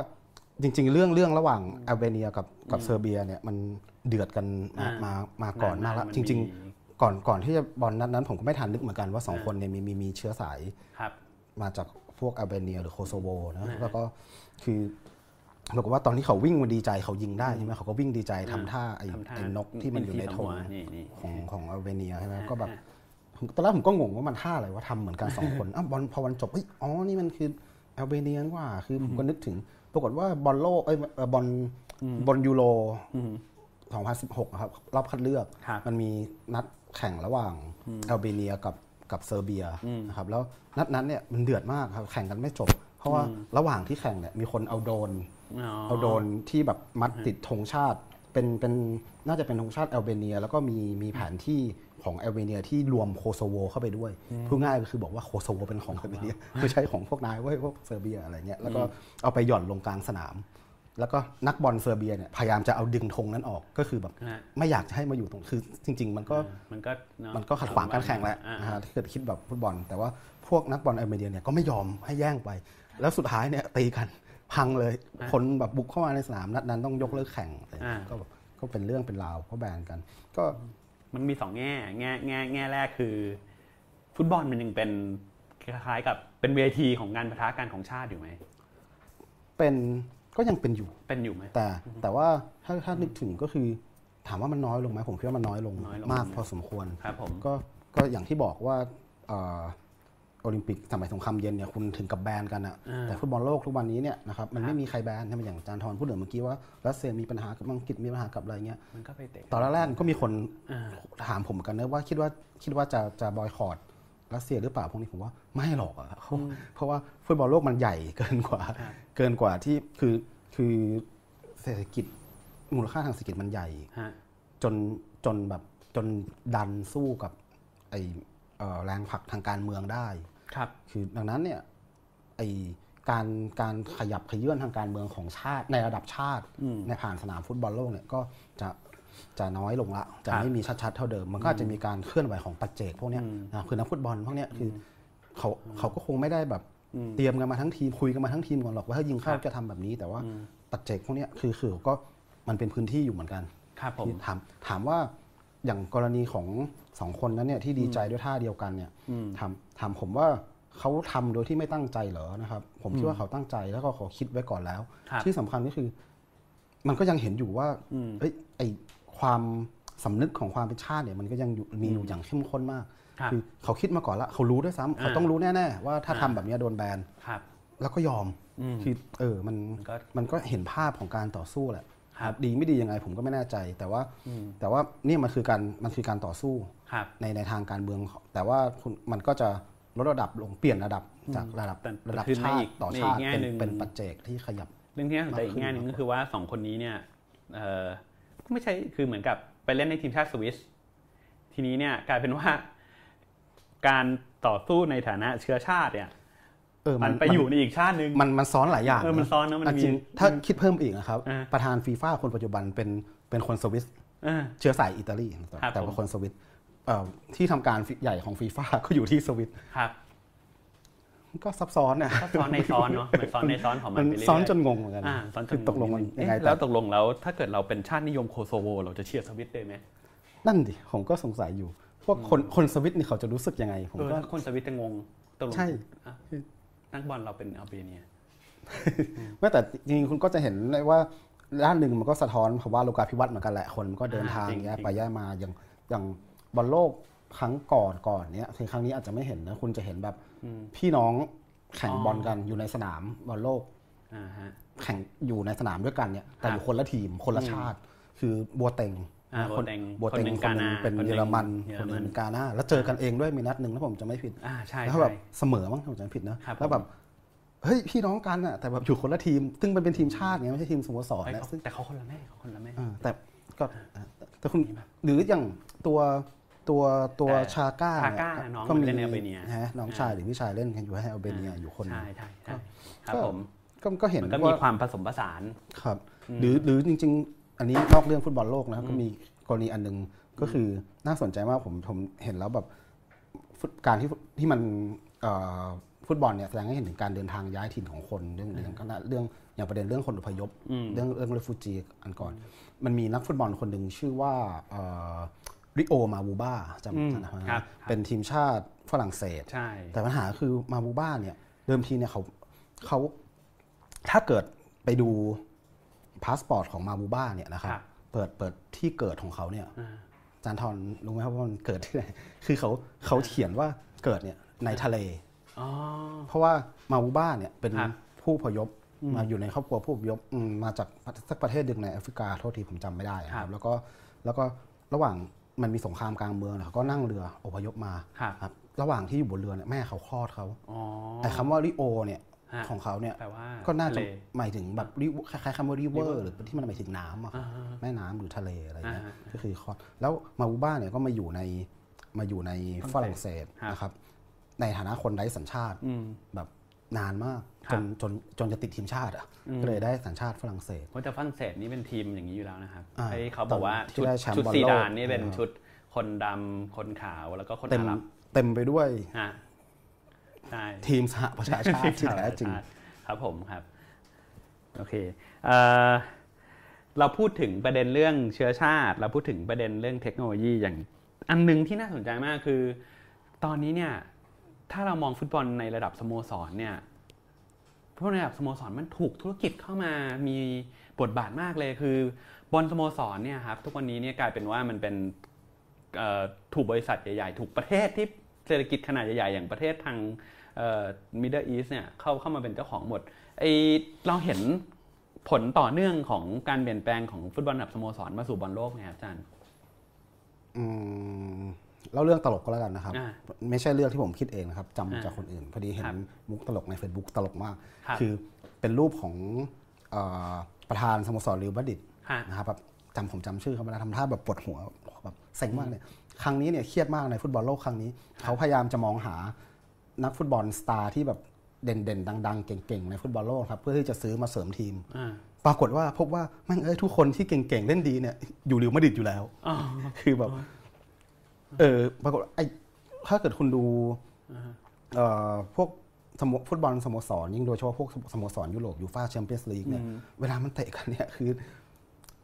มันเป็นระดับดีไม่ดีมันระดับมันมันเป็นฟุตบอลที่ระดับสูง และเต็มไปด้วยนักเตะซูเปอร์สตาร์มากกว่าฟุตบอลโลกอีกอะอ่าคือผมก็ว่าอย่างนั้นได้เรานะเราดูไอ้พวกเนี้ยจนชินนะคุณดูอย่างทีมอย่างเรียลมาดริดเนี่ยมันเต็มไปด้วย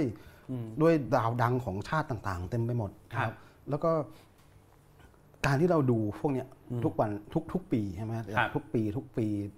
ตลอดทั้งปีเนี่ยเออมันก็ทำให้ ความตื่นตาตื่นใจของฟุตบอลโลกเนี่ยมันก็ค่อยมันก็มันก็ drop drop ลงไปเหมือนกันเหมือนกับแม้กระทั่งนักเตะเองก็บางทีรู้สึกเดี๋ยวนี้เหมือนเล่นให้ทีมชาติเผลอๆจะไม่เต็มที่เท่าเล่นให้สโมสร เป็นงี้ก็อาจจะอืมครับมันมันทำให้บอลโลกมัน fade ลงมา เพราะว่าโหสโมสรนี่กลายเป็นแบบ คือผมคิดว่าถ้าพูดถึงยุคนี้ถ้าพูดถึง mass จริงๆเนี่ยสโมสร mass กว่าบอลโลกหรือเปล่า อืมในใน ถามว่ามันแมสกว่าหรือเปล่า ก็ก็อาจจะเพราะก็ถ้าเกิดนึกถึงในแง่ของระยะเวลาผมผมมักจะนึกถึงเวลาฟุตบอลสโมสรเนี่ยมันเป็นเรื่องของชีวิตประจำวันครับคือคุณแข่งกันตลอดอืมทุกสัปดาห์ทั้งปีทั้งทุกเดือนอะไรเงี้ครัยบแต่ฟุตบอลโลกเนี่ยมันเป็นเหมือนกับ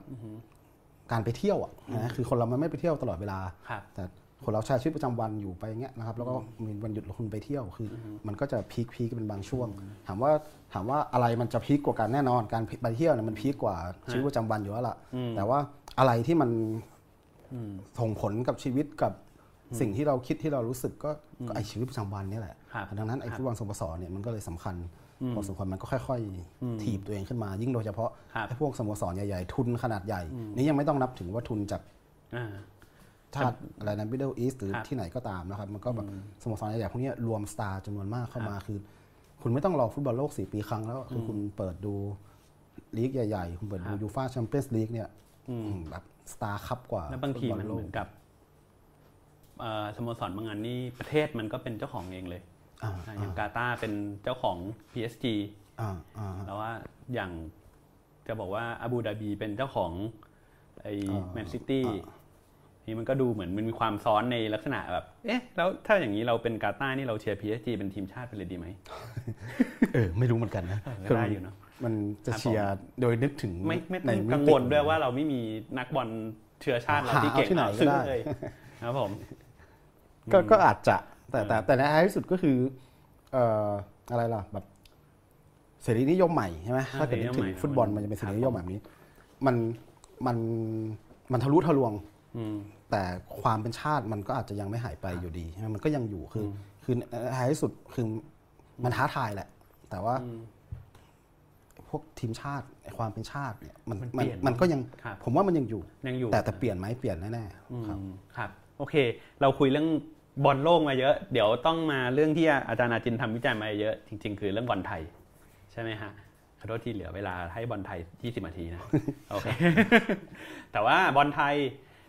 จากบอลโลกมาบอลไทย ทีนี้เราเห็นบอลในระดับโลกเขาดูกันใช่ไหมฮะ เราแบบโอเค ผมเข้าใจว่าคนไทยก็ดูบอลโลกแหละ แต่พอมาบอลไทยแล้วคนดู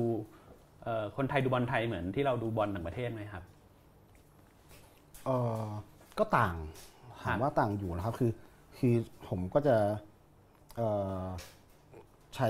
คำอธิบายระหว่างคนดูบอลไทยกับคนดูบอลโลกเนี่ยว่าคนดูฟุตบอลต่างประเทศเนี่ย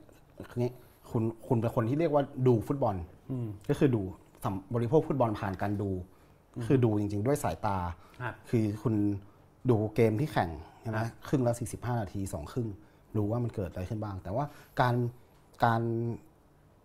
สัมพันธ์กับฟุตบอลไทยของคนไทยเนี่ยนะครับ มันคือการบริโภค ซึ่งครับผมคิดว่ามันกินความหมายกว้างกว่าการดู คือถ้าเกิดคุณไปดูฟุตบอลกับพวกแฟนบอลไทยในที่สนามอะนะครับ คุณจะพบว่า เขาไม่ได้ใช้เวลานี่แบบนับแค่เฉพาะเวลา ไม่ได้ใช้เวลา 2 ชั่วโมงใช่ไหมของฟุตบอลที่มันแข่งกันนัดหนึ่งเนี่ยรวมรวมพักครึ่งเข้าไปด้วยประมาณ 2 ชั่วโมงเขาไม่ได้ใช้เวลาแค่ 2 ชั่วโมงครับในการไปบริโภคฟุตบอลครับคือพวกนี้เนี่ยสมมติถ้าเกิดฟุตบอลแข่งหกโมงเนี่ยคุณไปถึงที่สนามตั้งแต่แบบสี่ห้าโมงอ่าฟุตบอลแข่งจบสองทุ่มเนี่ยคุณไม่ได้กลับบ้านตอนสองทุ่มนะครับคุณ ทำอะไรต่อนะครับ ไปกินเบียร์ไปฉลองไปครับปลอบใจปลอบปรับทุกข์กันถ้าทีมแพ้อะไรเงี้ยกลับบ้านนะครับเที่ยงคืนตีหนึ่งครับคือเมื่อไงายๆคุณดูการดูฟุตบอลเนี่ยไทยเนี่ยผมคิดว่ามันเป็นการมันไม่ใช่แค่ดูฟุตบอลอย่างเดียวละคือคุณทำทำครับกิจกรรมอย่างอื่นด้วยคือครับในในด้านหนึ่งมันพาคนไปเจอกันในสนามมันมีความเป็นชุมชนอืมบางแบบ ซึ่งครับซึ่งจะต่างกับ กับการดูฟุตบอลต่างประเทศครับเพราะว่าคุณต้องดูผ่านสื่อใช่ไหมคือเวลาเรามองว่าเราดูอย่างบอลพรีเมียร์ลีกที่คนไทยดูกันเยอะๆเนี่ยเราจะพบว่าเอ่อคนกลุ่มใหญ่ที่ดูเนี่ยเป็นคล้ายๆกับน่าจะเป็นคนชั้นกลางในเมืองมีฐานะระดับหนึ่งเอ่ออย่างเหตุการณ์ที่แฟนบอลเหล่านี้ไปรวมกันก็มักจะเป็นการจัดเอ่อจัดดูบอลมันบางครั้งเอ่อออะไรอย่างเงี้ยใช่ไหมครับศึกแดงเดือดจัดตอนกลางคืนลานใหญ่หน้าเซนทรัลเวิร์อะไรประมาณนี้ แล้วพอมาเป็นบอลไทยนี่ มันเป็นกลุ่มเดียวกันไหมอาจารย์อาทิตย์เออเอาจริง ๆ ผมคิดว่าตอนนี้มันก็เริ่มเบนกันเยอะพอสมควรแล้วเบนคือผมอ่าไม่ไม่คิดว่าคนที่ดูฟุตบอลต่างประเทศเนี่ยจะเป็นแบบชนชั้นกลางทั้งหมดแล้วคืออผมคิดว่ามันกระจายไปครับไปในวงกว้างมากครับพอสมควรครับเพราะด้วยด้วยเรื่องสื่อที่มันเข้าถึงเรื่องอะไรต่างๆนานาแล้วคือ คนก็ดูดูดูฟุตบอลกันคนไทยก็ดูฟุตบอลต่างประเทศกันหลายชนชั้นละอืมครับก็อาจจะบอกว่าเป็นชนชั้นกลางอย่างเดียวไม่ได้เหมือนกัโอเคครับแต่ว่าแต่ว่าสำหรับฟุตบอลเอ่อ ไทยเนี่ยการไปดูที่สนามเนี่ยผมผมก็คิดว่ามันก็มีมันก็มีมิติทางชนชั้นบางอย่างนะครับคือคือจริง ๆ แน่นอนมันมันมันมันมีมีความหลากหลายทางทางชนชั้นของคนที่ไปดูอยู่ แต่ว่าคนกลุ่มใหญ่ๆเนี่ยผมคิดว่าเอ่อมันยังมันยังไม่ใช่กลุ่มที่เรียกว่าเป็นชนชั้นกลาง หรือชนชั้นกลางระดับบนมาก ๆ จริงๆหรอกนะครับครับอย่างอาจารย์ทรเนี่ยนะ ไปดูฟุตบอลไทยสมมติถ้าเกิดไปดูฟุตบอลไทยที่สนามเนี่ยอาจจะมีความอึดอัดใจนิดหน่อย คือรสนิยมในการใช้ชีวิตในการบริโภค มันจะมันจะมีความผมไม่ได้บอกว่าแบบดูต่างจากชนดิบชั้นดิบกว่านิดนึงโอเคครับคือครับคุณนึกถึงภาพคน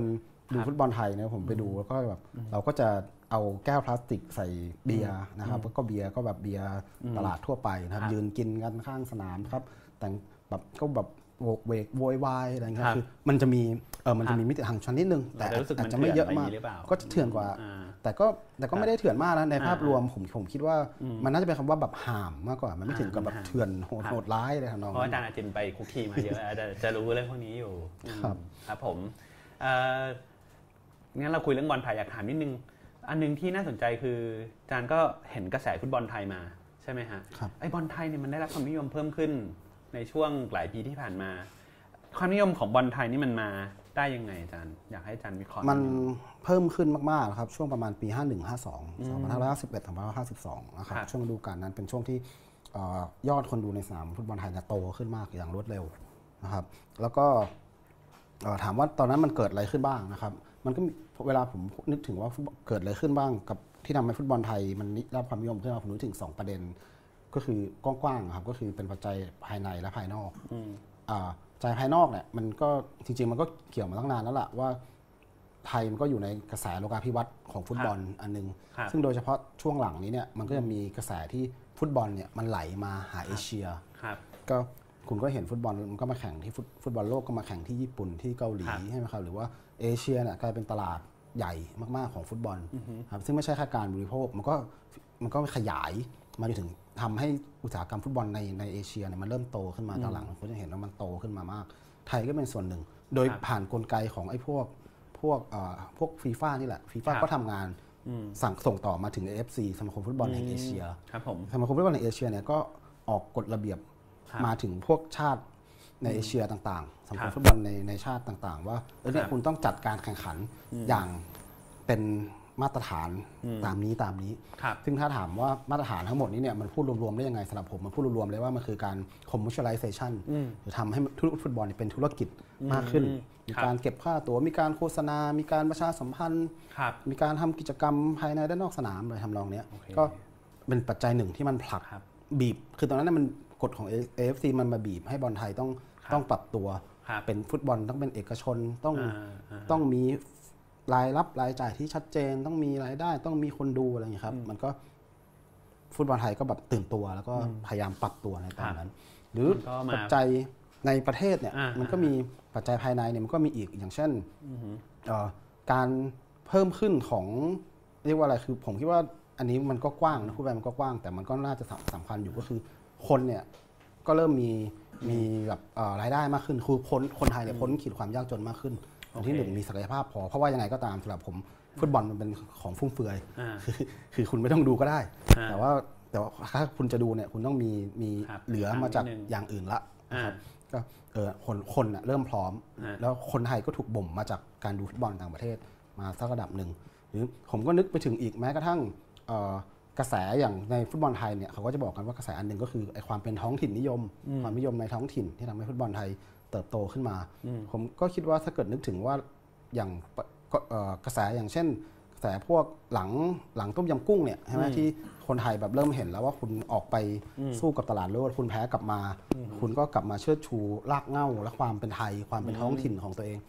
สโมสรฟุตบอลไทยที่ครับผูกตัวเองเข้ากับจังหวัดต่างๆเนี่ยครับนะครับคือคืออัตลักษณ์ของคนไทยในด้านหนึ่งช่วงหลังเนี่ยมันชัดขึ้นมาในอัตลักษณ์ของความเป็นจังหวัดใช่ไหมครับอ่าคือไอความรู้สึกเป็นจังหวัดเนี่ยมันก็ผูกครับ เข้ากับทีมคือก่อน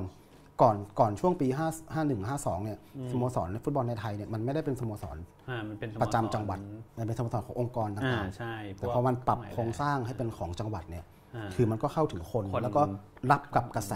ครับไอ้ความความเชิดชูในความเป็นท้องถิ่นของตัวเอง โดยเฉพาะในระดับจังหวัดมากขึ้น ซึ่งมันหนุนกันไปกับการเมืองท้องถิ่นด้วยอ่าอีกอันหนึ่งที่สำคัญนะครับช่วงประมาณปี 5152เนี่ยอันหนึ่งก็คือ ก่อนนั้นเนี่ยมันคุณจะเห็นสังเกตว่ามีนักการเมืองจำนวนมากเข้ามาทำทีมฟุตบอลนะคนไทยผมอยากพูดถึงว่านักการเมืองทำฟุตบอลมาก นักการเมืองจำนวนมากที่มาทำทีมฟุตบอลเนี่ยเป็นคนที่ถูกตัดสิทธิ์ทางการเมืองนะครับการการตัดสิทธิ์ทางการเมือง การรัฐประหารเนี่ยมันผลักให้คนจำนวนหนึ่งนะไม่สามารถอยู่ในแวดวงการเมืองต่อได้โอ้โหนะพวกนี้เนี่ยก็แต่คุณจะทำยังไงอะคือครับคุณก็ต้องรักษารักษาหน้าตารักษาหน้าครับ การปรากฏตัวผ่านสื่อหรือความเป็นที่รู้จักใช่ไหมเออพวกนี้เนี่ยก็มาลงทุนในฟุตบอลจำนวนมากนะครับก็ครับผลักเนี่ยนักนักการเมืองที่ถูกตัดสิทธิ์ทางการเมืองเนี่ยหลายครับๆคนมามาทำทีมฟุตบอลนะครับไม่รู้ดีหรือเปล่านะก็เท่ากับว่าถ้าบอลไทยวันหนึ่งได้ไปบอลโลกเราต้องไปขอบคุณสารรัฐธรรมนูญกสชด้วยตอนหลังกสชทำให้นักการเมืองไม่มีงานทอืมไม่รู้จะขอบคุณดีหรือเปล่าำอะดีไหมอืมนะครับผมไม่ไปก็ได้ครับถ้างั้นบอลโลกอะดูได้ อันนี้กสชอยู่ต่อไปนักการเมืองก็ยังต้องทำทีมบอลต่อไปปันฟุ่มเฟือยครับไม่ต้องดูก็ได้ฟุตบอลอะโอเคอ่าแต่เมื่อกี้มันมีประเด็นหนึ่งที่บอกว่าอะไรเนี่ยอ๋อเรื่องความเถื่อนของแฟนฟุตบอล อย่างเนี่ยเมื่อกี้อาจารย์อาเจนบอกว่า ถ้าผมไปเดี๋ยวผมรู้สึกแบบแบบเหมือนแบบมีเอ่อวัฒนธรรมแฟนบอลจะต่างจากของผมนิดนึงเพราะว่าปกติผมเป็นพวกดูเทนนิสอ๋ออ่าตบมืออย่างเดียว ใช่ไหมฮะ อย่างไปดูแฟนบอลบอลไทยเดี๋ยวผมจะรู้สึกแบบเฮ้ยบอลเถื่อนอะไรอย่างนี้หรือเปล่าแต่อย่างอาจารย์อาเจนไปคุกคีกับแฟนฟุตบอลมาเป็นไงบ้างจริงคมัรับนก็ไม่เถื่อนมากหรอกผมฟังกี้ผมก็พูดเกินไปนะ ผมอาจจะแซวๆนิดนึงอ่าฮะนะเอาจริงก็คือเออมันมันผมมีงานวิจัยอันหนึ่งผมเคยทำเกี่ยวกับอ่าเรื่องความรุนแรงในในสนามฟุตบอลไทยนี่แหละครับมันก็มี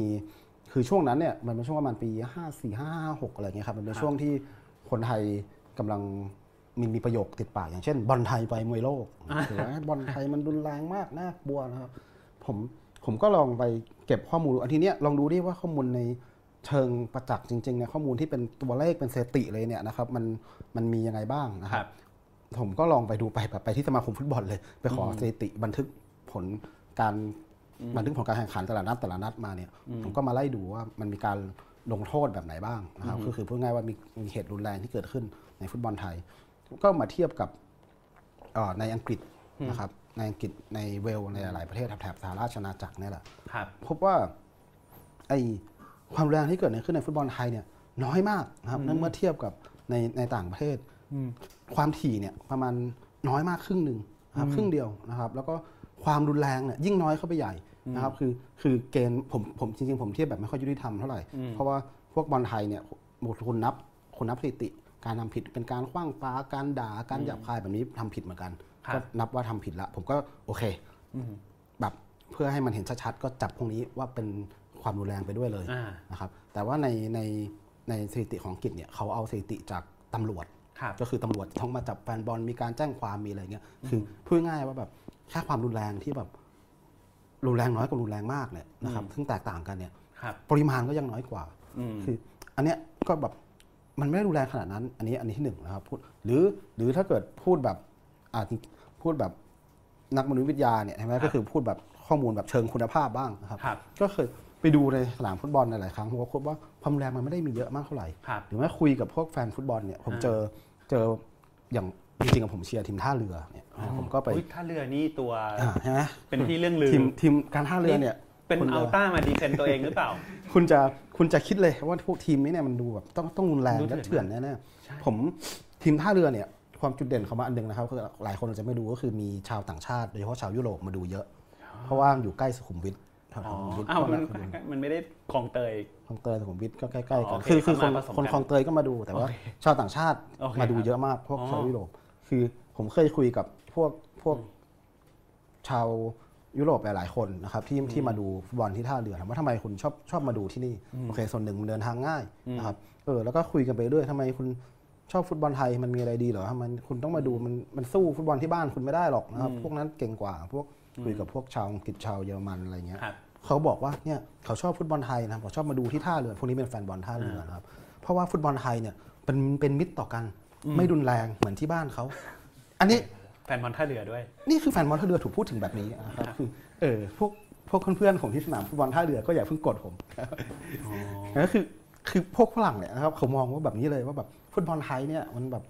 เป็นมิตรกันดูเป็นมิตรดูแบบไม่ได้รุนแรงไม่ได้จะฆ่าจะแกล้งกันเหมือนยุโรปเหมือนบอลบอลยุโรปที่เขามีหรอกนะครับ คือคือความรุนแรงถ้ามันจะมีบ้างก็เล็กๆน้อยๆมันไม่เยอะหรอกนะครับ แล้วก็ครับผมจริง ๆ ก็คือมันก็มีคำอธิบายนะครับ ว่าอย่างเช่น คือคือผมก็พยายามอธิบายในงานวิจัยว่าไอ้ภาวะแบบนี้มันมันคืออะไรทำไมแล้วแล้วทำไมคนไทยถึงแบบเชื่อคิดว่าคิดว่ามัมันนรุนแรงมากนะก็อืมจริงก็พอความเข้าใจได้ว่าแบบมันเป็นสิ่งที่เอ่ออาจจะเรียกว่าความจริงทางศีลธรรมหรือ moral panic เงี้ยอ่าฮะก็คือเมื่อสังคมเจอกับปรากฏการณ์ใหม่ครับอ่าที่คุณไม่รู้จะอธิบายยังไงเนี่ยอืมนะครับคุณก็มักจะตื่นตระหนกและกลัวกับมันครับอย่างเช่นว่าเอ่ออย่างอย่างไอ้คำคำเนี้ยมันถูกใช้อธิบายพวกแบบวัฒนธรรมวัยรุ่นอืมในในใน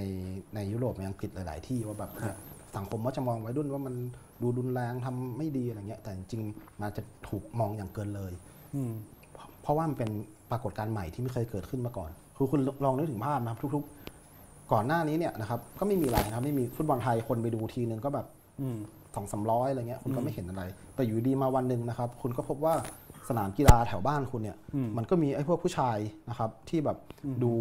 แบบโหฮานะครับดูแบบหามๆหน่อยเนี่ยนะครับก็มารวมตัวกันส่งเสียงเอะอะโวยวายหลายๆพันคนเนี่ยนะครับทีละสี่ห้าพันคนบางทีเป็นหมื่นคนเนี่ยมันมันปรากฏขึ้นมามันเป็นของใหม่นะครับแล้วหรือบางครั้งเนี่ยมันมีความรุนแรงถามว่ามีไหมมันก็มีจริงแหละอ่าในบางครั้ง แต่มันอ่าไม่ได้เยอะมากไอ้แต่ที่มันไม่ได้มีเยอะมากเนี่ยมันก็ถูกผลิตซ้ำไหมถูกถูกถูกตื่นตระหนก กับมันพอสมควรก็อย่าคืงอเมื่อกี้พูดถึงเรื่องหนึ่งคือเรื่องกินเบียร์อย่างแบบคนไทยเวลาเห็นภาพโอ้โหคนมากินเบียร์พร้อม ๆ กันบนอัธจันทร์เมาเมาๆมันดูรุนแรงไปเลยโดยปริยายอันนี้มองเรื่องการเสพสุราในอัธจันทร์การดูฟุตบอลยังไงไหมครับทุกวันนี้ฟุตบอลไทยเนี่ยไม่มีการกินเบียร์บนถาอ้าวจันไม่กินแล้วเขาห้ามอ้าวห้ามนะถ้าแต่ถ้าเราดูฟุตบอลโลกเนี่ยผมยังไม่กิเห็นนเนอะคนกินเนอะกินอยู่เลยใช่ครับอืม เราน่าจะไปดูฟุตบอลโลกนะครับครับครับเราจะไปฟุตบอลโลกอะเออเรายังห้ามกินเบียร์ในสนามอยู่เลย แต่ที่รัสเซียเขายืนกินกันนะไม่รู้ทำไม ผมก็ตอนไปดูต่างประเทศก็กินเบียร์ได้เนาะนั่นสิครับอืมโหก็เบียร์เบียร์ไทยยังไปขายยังไปใช่ใช่ยังไปเบียร์ไทยขายในสนามฟุตบอลขยมต่างประเทศเลยใช่คือแบบอ๋อไปเขาไม่ให้กินแต่แต่ที่นี่เขาไม่ให้ขายอ้าวแล้วอย่างนี้คือที่เรามักจะมองว่า มันเป็นรุนแรงว่ามันเสพสุราด้วยนี่มันก็ก็ยังไงก็ครับถามถามว่ากิน กันก่อนดื่มกันเยอะไหมนะอ่าผมว่าดื่มเยอะเหมือนกันอ่าคือแบบหนักหน่วงหลาย ๆ คนผมเจอแบบก่อนบอลแข่งเนี่ยครับอืมก็เป็นเป็นประจำอยู่แล้วละก็นั่งกินกันก่อนเครื่องกันก่อนบอลแข่งนะครับโอเค ซื้อตั๋วเรียบร้อยนะครับบอลเริ่มแข่งนะครับเออเดี๋ยวแป๊บนึงเดี๋ยวค่อยเข้า คนเยอะอยู่ต่อแถวคนต่อคิวขึ้นอาจารย์เยอะครับก็นั่งดื่มกันต่อไปครับนะครับอีกสักแป๊บหนึ่งนะครับสักพักแบบเออใกล้หมดครึ่งแรกแล้วไม่เป็นไรไม่เป็นไร เดี๋ยวรอครึ่งหลังค่อยเข้าแล้วกันอ้าวนะครับให้ดูเลโอยเคเอาไปซื้อมาอีกสักหน่อยนึงนะฮะครึ่งหลังก็ เอออีกแป๊บนึงเอ้ยบอลมันขาดแล้วอะไม่เข้าดีกว่าอ้าวตั๋วอยู่ในมือเนี่ยนะครับอัธจันทร์อยู่ตรงเนี้ยนะครับนี่คือแต่จุดก็สุไม่ดได้ยอดของแฟนบอล เราหลุดพ้นจากการเชียร์ฟุตบอลก็คือบางทีก็กินบางทีก็มันก็มีติดลมมันก็มีอะไรมีเยอะนะ เจอบ่อยโเคคือครับผมคืออืม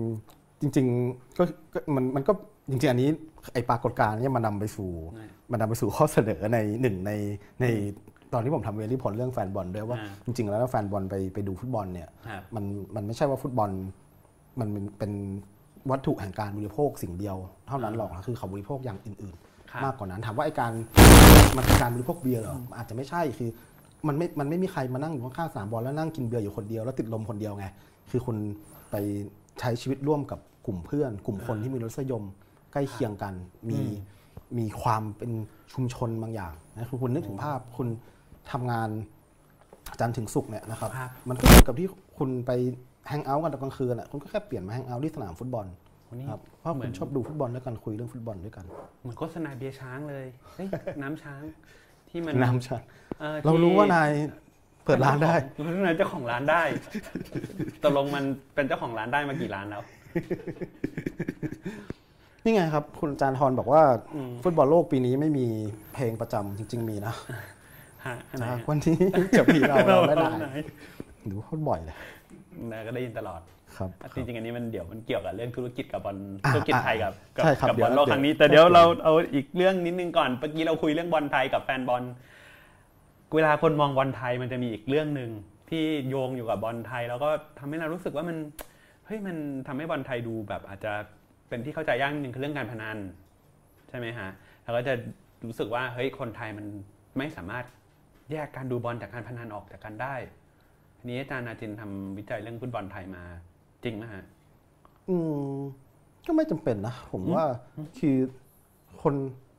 ผมคิดว่ามันต้องแยกออกกันเลยระหว่างแฟนบอลกับนักพนันเนี่ยไม่เหมือนกันไม่เหมือนกันนะใช่ครับคือถ้าจะเป็นคนละกลุ่มกันด้วยซ้ำครับนะครับคืออันอันถ้าเกิดจะมีพวกแบบแฟน พวกแฟนบอลที่เล่นพนันก็มีนะครับอ่าแต่คุณตอนอื่นคุณต้องนึกก่อนว่าพวกคนที่เล่นพนันเนี่ยอืมมันคุณคนมักจะคิดว่าการพนันเนี่ยเป็นกิจกรรมที่ไม่ดีอะไรใช่ไหมมันก็มีข้อถกเถียงกัน ว่าฮะว่าจริง ๆ แล้วเนี่ยพวกนักพนันเนี่ยเป็นพวกที่ทำอะไรอย่างเป็นเหตุเป็นผลมากอืมๆคือคุณนึกถึงภาพนะครับคนที่เล่นการพนันเนี่ยถ้าเป็นเมื่อก่อนใช่ไหมก็จะเหน็บหนังสือพิมพ์เดินไปมา ตัวเลขครับเต็มไปหมดอ่าน ข้อมูลเสพข้อมูลเยอะแยะมากมายแล้วมาประมวลผล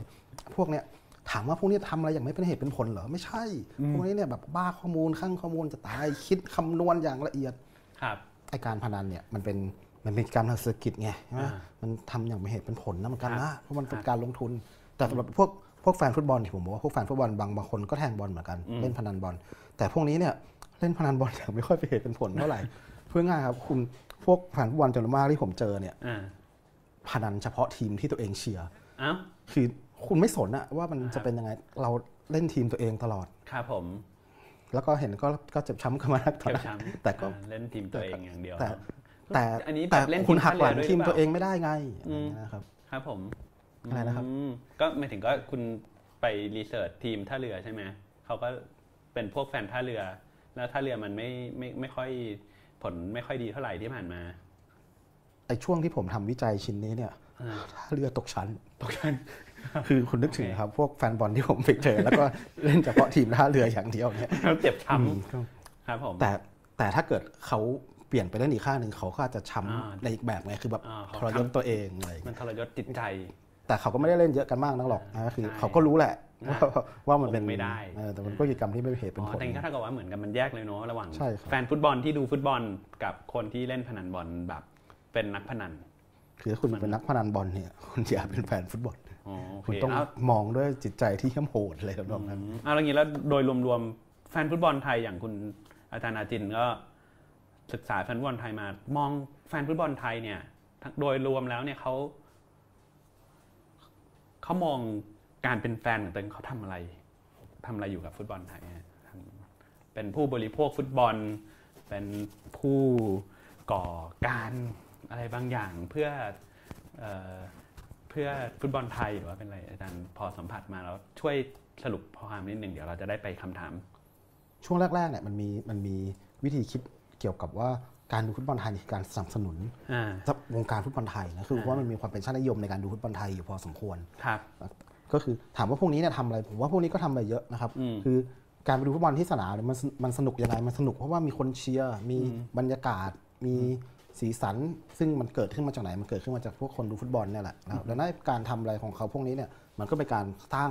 ไอ้วงการฟุตบอลไทยขึ้นมาเหมือนกันแหละครับแต่ตอนหลังเนี่ยโอเค พอพอฟุตบอลไทยมันดูเริ่มอยู่ตัวละไอไอ้วิไอไอเดียทำหลังว่าเราต้องไปสนับสนุนฟุตบอลไทย เพื่อให้วงการฟุตบอลเติบโตเนี่ยมันก็จะเริ่มซาซาๆลงไปหน่อยฮะคนก็จะแบบโอเค มีวิธีการบริโภคในหลายแบบอย่างเช่น มันก็จะมีหลายๆประเด็นอย่างเช่นแบบเอ่อ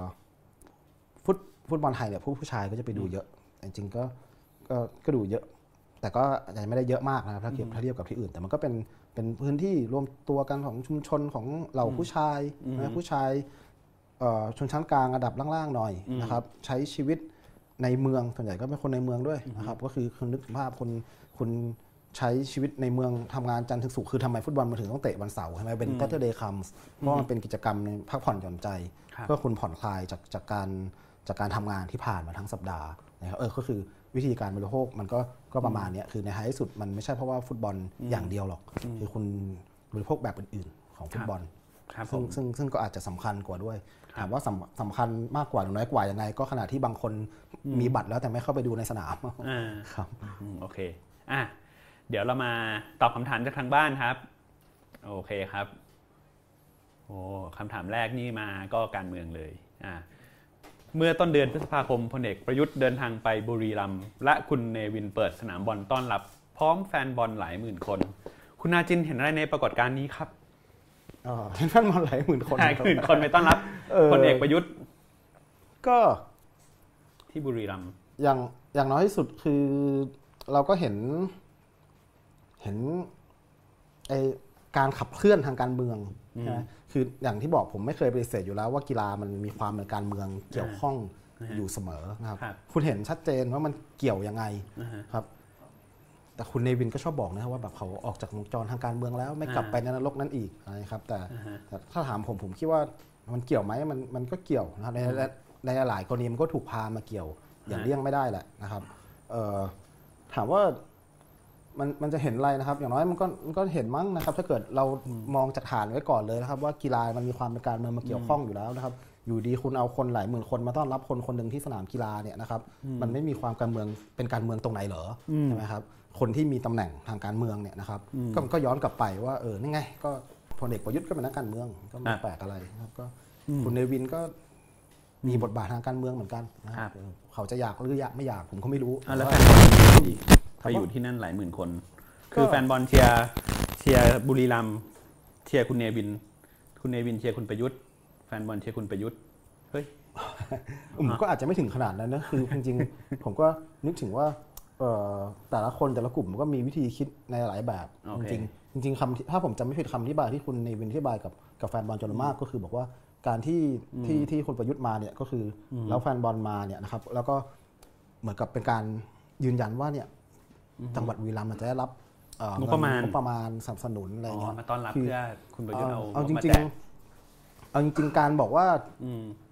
กีฬามันจะไม่เกี่ยวกับการเมืองเนี่ยมันผิดมาตั้งแต่แรกอยู่แล้วโอเคอันนี้เราก็จะไม่ว่าอะไรก็ปล่อยอ่าไป แต่ว่าคุณก็เห็นว่าทุกคุณอืมแต่ละคนเนี่ยมันก็มีเรียกว่าอะไรล่ะมีมีมีปฏิบัติการของตัวเองอะว่าคุณต้องการอะไรใช่ไหมคือเนี่ยครับ ความเป็นสโมสรฟุตบอลเนี่ยนะมันก็อย่างน้อยที่สุดมันก็ถูกคนบุรีรัมย์เนี่ยนะครับครับอะสมมุติเราคุณเรานึกถึงคนในวินนะฮะที่เป็นเอ่อบุรีรัมย์คนหนึ่งใช่ไหมครับก็ใช้ในการต่อรองอืม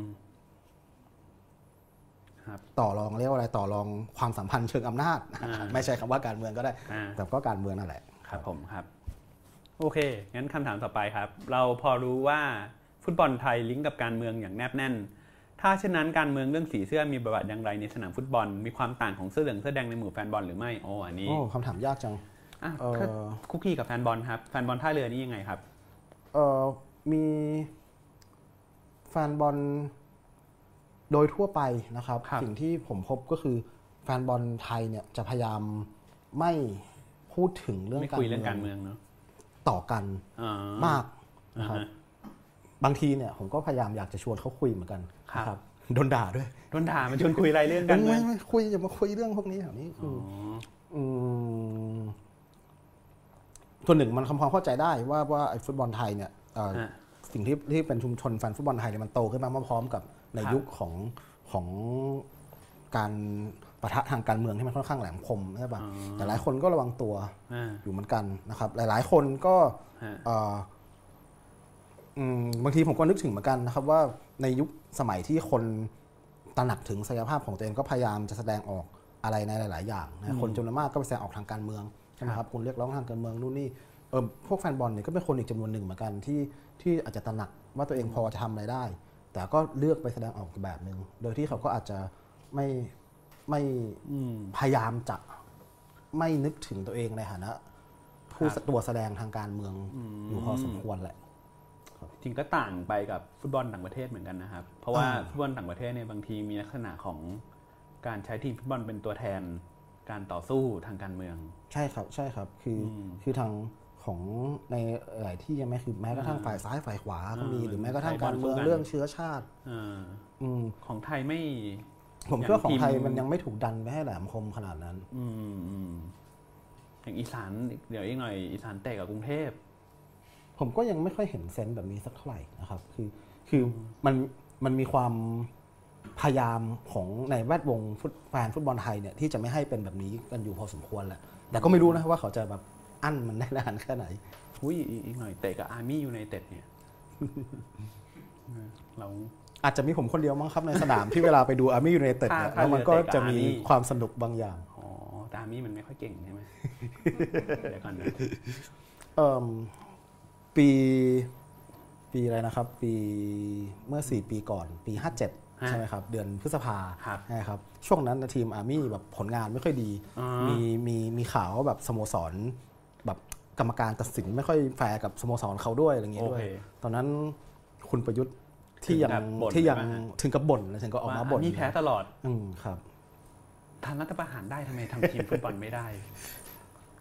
อาจจะยากกว่าอาจจะยากกว่าโอเคทำฟุตบอลนี่มันยากนะโอเคโอเคครับ ทีมคำถามต่อไปทำไมทีมที่เป็นรองถึงเล่นได้อย่างค่อนข้างดีในบอลโลกครั้งนี้ ในขณะที่ทีมใหญ่มีซูเปอร์สตาร์กับฟอร์มไม่ดี อันนี้นี่คือ อันนี้แบบเราข้อแนวฟุตบอลหน่อยแล้วครับ ยากยากคือครับออกตัวก่อนเลยนะครับ ผมดูเป็นดูดูดูแท็กติกแบบฟุตบอลเนี่ยพอๆกับคนเริ่มหัดดูบอลนะครับคือจริงๆเมื่อก่อนก็คิดว่าตัวเองดูได้เหมือนกันแหละแต่ครับตอนหลังพอไปทำวิจัยเนี่ย เวลาเข้าไปสนามก็จะสนใจว่าคนดูบอลคนอื่นเขาทำอะไรกันไง ก็มองไปที่อัธจันทร์ไม่ค่อยได้ดูสนาม คือเวลาอ่าดูฟุตบอลโลกเนี่ยอ๋อก็ครับเล็งเลยว่าอัธมัวจัแต่นทร์สมันนใจเกิดอะไรขึ้นเรื่องรอบสนามครับก็ก็อย่าคาดหวังกับผมมากนะครับ แต่ก็พอจะนึกได้อย่างหนึ่งคือผมรู้สึกว่าเอ่อฟุตบอลในช่วงหลังเนี่ยมันเริ่มมันเริ่มอมพอมันเป็นระบบเศรษฐกิจขนาดใหญ่เนาะมันมีความเป็นอุตสาหกรรม ผมนึกถึงว่ามันมีมันมีไอเดียแบบ การแบ่งงานการทำอย่างละเอียดอ๋อมากขึ้นเรื่อยๆ คุณคุณจะเห็นว่าทุก ๆตำแหน่งเนี่ยอืมในในตอนหลังในยฟุตบอลมันเริ่มสู้กันด้วยแท็กติก และทุกตำแหน่งต้องต้องรักษาหน้าที่ของตัวเองเป็นอย่างมากคุณคุณจะพบว่ามันมันไม่ใช่ว่าแค่แค่แค่ทีมที่มีซูเปอร์สตาร์เก่งๆ แล้วก็จะเล่นดีจะชนะแล้วล่ะนะครับ คืออสุดท้ายปรากฏว่าทีมจำนวนมากเล่นฟุตบอลอย่างรัดกุมมากเลยเนาะมากครับวัดกันด้วยแท็กติกนะครับคือคือ หรืออธิบายอีกแบบก็ได้ว่าฟุตบอลมันราคาแพงขึ้นมาก คือคุณไม่กล้าเสี่ยง ไม่กล้าที่จะแลกกันมากนักครับนะครับคือคุณก็จะสังเกตว่าแบบครึ่งแรกอะก็แบบไม่ค่อยยิงกันเท่าไหร่นะครับเป็นบอลของเกมรับกันตอนหลังนะครับคือรัดกลุ่มรัดกุมพยายามรัดกลุ่มเหมือนมากับกๆกันอยู่เที่ยวนี้พอสมนี่ควรถ้าเราดูจากจำนวนประตูนี่ set piece เยอะมากถ้าบอกว่ามันเป็นบอลในเชิงระบบเออคือเนาะ set piece เนี่ย set piece นี่มันต้องซ้อมมันมาทุก ตั้งใจอะเออคือ เมื่อวานอังกฤษนี่ set piece อย่างเดียว เปิดมุมเข้ามาแล้วก็อ้าวลูกแฮตทริกของแฮร์รี่เคนไม่ set piece นะครับ ไม่ตั้งใจแน่นอนลูกนั้นเอ่อที่มันแบบสะกิดเข้าอะเออครับเพื่อนยิงมาชนเขาแฮตทริกเลยแฮตทริกเลยอ๋อแฮร์รี่เคนมันก็อย่างนี้เนอะโอเคครับอ่าคำถามต่อไปครับ แท็กติกการเล่นยอดนิยมในแต่ละยุคสมัยแตกต่างกันไป เราอธิบายแท็กติกการเล่นในสนามเชื่อมโยงกับวัฒนธรรมของยุคสมัยอย่างไร อันนี้มันวัฒนธรรมกับแท็กติกฟุตบอลเข้าคล้ายๆเมื่อกี้แหละผมคิดว่าก็คืเดี๋ยอวนี้มันยุคมันเอ่อมันเริ่มมีการอะไรล่ะแบ่งงานการทำอย่างละเอียดมากขึ้นใช่ไหมแต่ละคนเนี่ยต้องมีความเชี่ยวชาญเฉพาะมากขึ้นคุณคุณก็จะไม่เห็นนักบอลแบบเบอร์สิบที่ครับที่แบบเป็นตัวทำเกมแบบมาเรลน่าอีกละยากละคืออคุณดูเอาง่ายๆคุณดู ทีมที่กำลังมีปัญหาตอนนี้อย่างอาร์เจนตินาอย่างเงี้ยอ่าฮะคุณก็พบว่าทีมที่สร้างขึ้นมาโดยที่มีสตาร์หนึ่งคนเป็นแกนกลางเนี่ยมันไปได้ยากละคือเนี่ยคุณก็จะพบปัญหาว่าอาร์เจนตินาไปเจอกับพวกทีมที่เล่นกันอย่างเน้นระบบ ไม่เน้นไม่เน้นเจาะไม่ไม่เน้นเข้าความสามารถของคน หรือว่าไม่เน้นแบบเอ่อทักษะของคนใดคนหนึ่งเนี่ยคุณเริ่มทำอะไรได้ยากครับครับผมแต่ แต่ก็เข้าใจนะว่าอาร์เจนตินาคือคุณนึกภาพถ้าผมเป็นโค้ชแล้วแบบเป็นทีมที่มีเมสซี่อยู่ในทีมเนี่ยทำใจลำบากที่จะไม่ให้เมสซี่เป็นศูนย์กลางจริงๆแต่ก็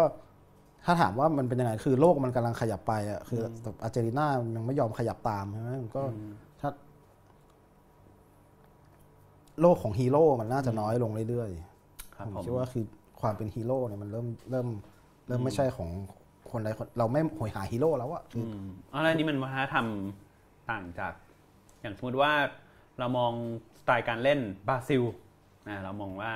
บราซิลเมื่อก่อนนี่เราต้องขึ้นชื่อว่าบราซิลเป็นทีมที่ใช้เทคนิคเฉพาะตัวใช่ไหมฮะสไตล์การเล่นก็ต้องแบบมีการบุกที่น่าตื่นตาตื่นใจซึ่งว่าอย่างนี้เนี่ยยุคสมัยนี้ไม่ใช่ยุคสมัยของการเล่นแบบบราซิลงั้นหรือเปล่าฮะฟุตบอลมันก็ต้องการผลนะผมคิดว่าตมัอนนเป็นบอลเน้นผลมากวันขึ้นนี้มันก็เน้นผลมากขึ้น มันมันก็จะมีคนที่เล่นแบบนี้อยู่ใช่ไหมอย่างคุณก็เห็นอย่างเนย์มาร์ใช่ไหมอ่าอ่าอ่าคนก็จะอึดอัดเวลาดูกับเขาอยู่เหมือนกันครับครับเออคือเล่นบอลเน้นผลกันเยอะมากขึ้น ผมว่าทุกอย่างต้องโทษที่มูรินโญ่เฮ้ยก็ไม่ถึงขนาดนั้นหรอกครับใช่เหรอโลกผมคิดว่าเมื่อเมื่อฟุตบอลมันมันเป็น การละเล่นอย่างซีเรียสอ่มากขึ้นเรื่อยซีๆเรียเนี่ยสมันยิ่งเน้นคือคือคุณจะปล่อยให้ให้คนทำอะไรตามใจชอบไม่ได้อะคือคุณต้องทุกอย่างต้องถูกฟิกตามระบบ แล้วก็ต้องต้องปลอดภัยที่สุดอะไรเงี้ยคือเคยคุยกับนักภาคบอลอะไรเงี้ยครับเขาก็บอกว่าในข้อสังเกตว่าช่วงหลังเนี่ยฟุตบอล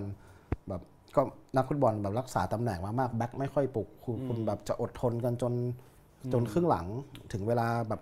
ค่อยบุกแล้วก็กะว่าได้ลูกเดียวพอจบอะไรเงี้ยก็ก็อาจจะเป็นอย่างนั้นแต่ถามว่า แต่มันก็มีคนถามนะครับว่าแบบทำแบบนี้บอลมันจะไม่สนุกหรือเปล่าหรือเปล่าใช่ไหมคือเกมไม่ค่อยยิงกันไม่ค่อยบุยหวา ก็ไม่แน่ใจเหมือนกันนะบางทีคุณก็อาจจะดูคือหลาย ๆ คนมันก็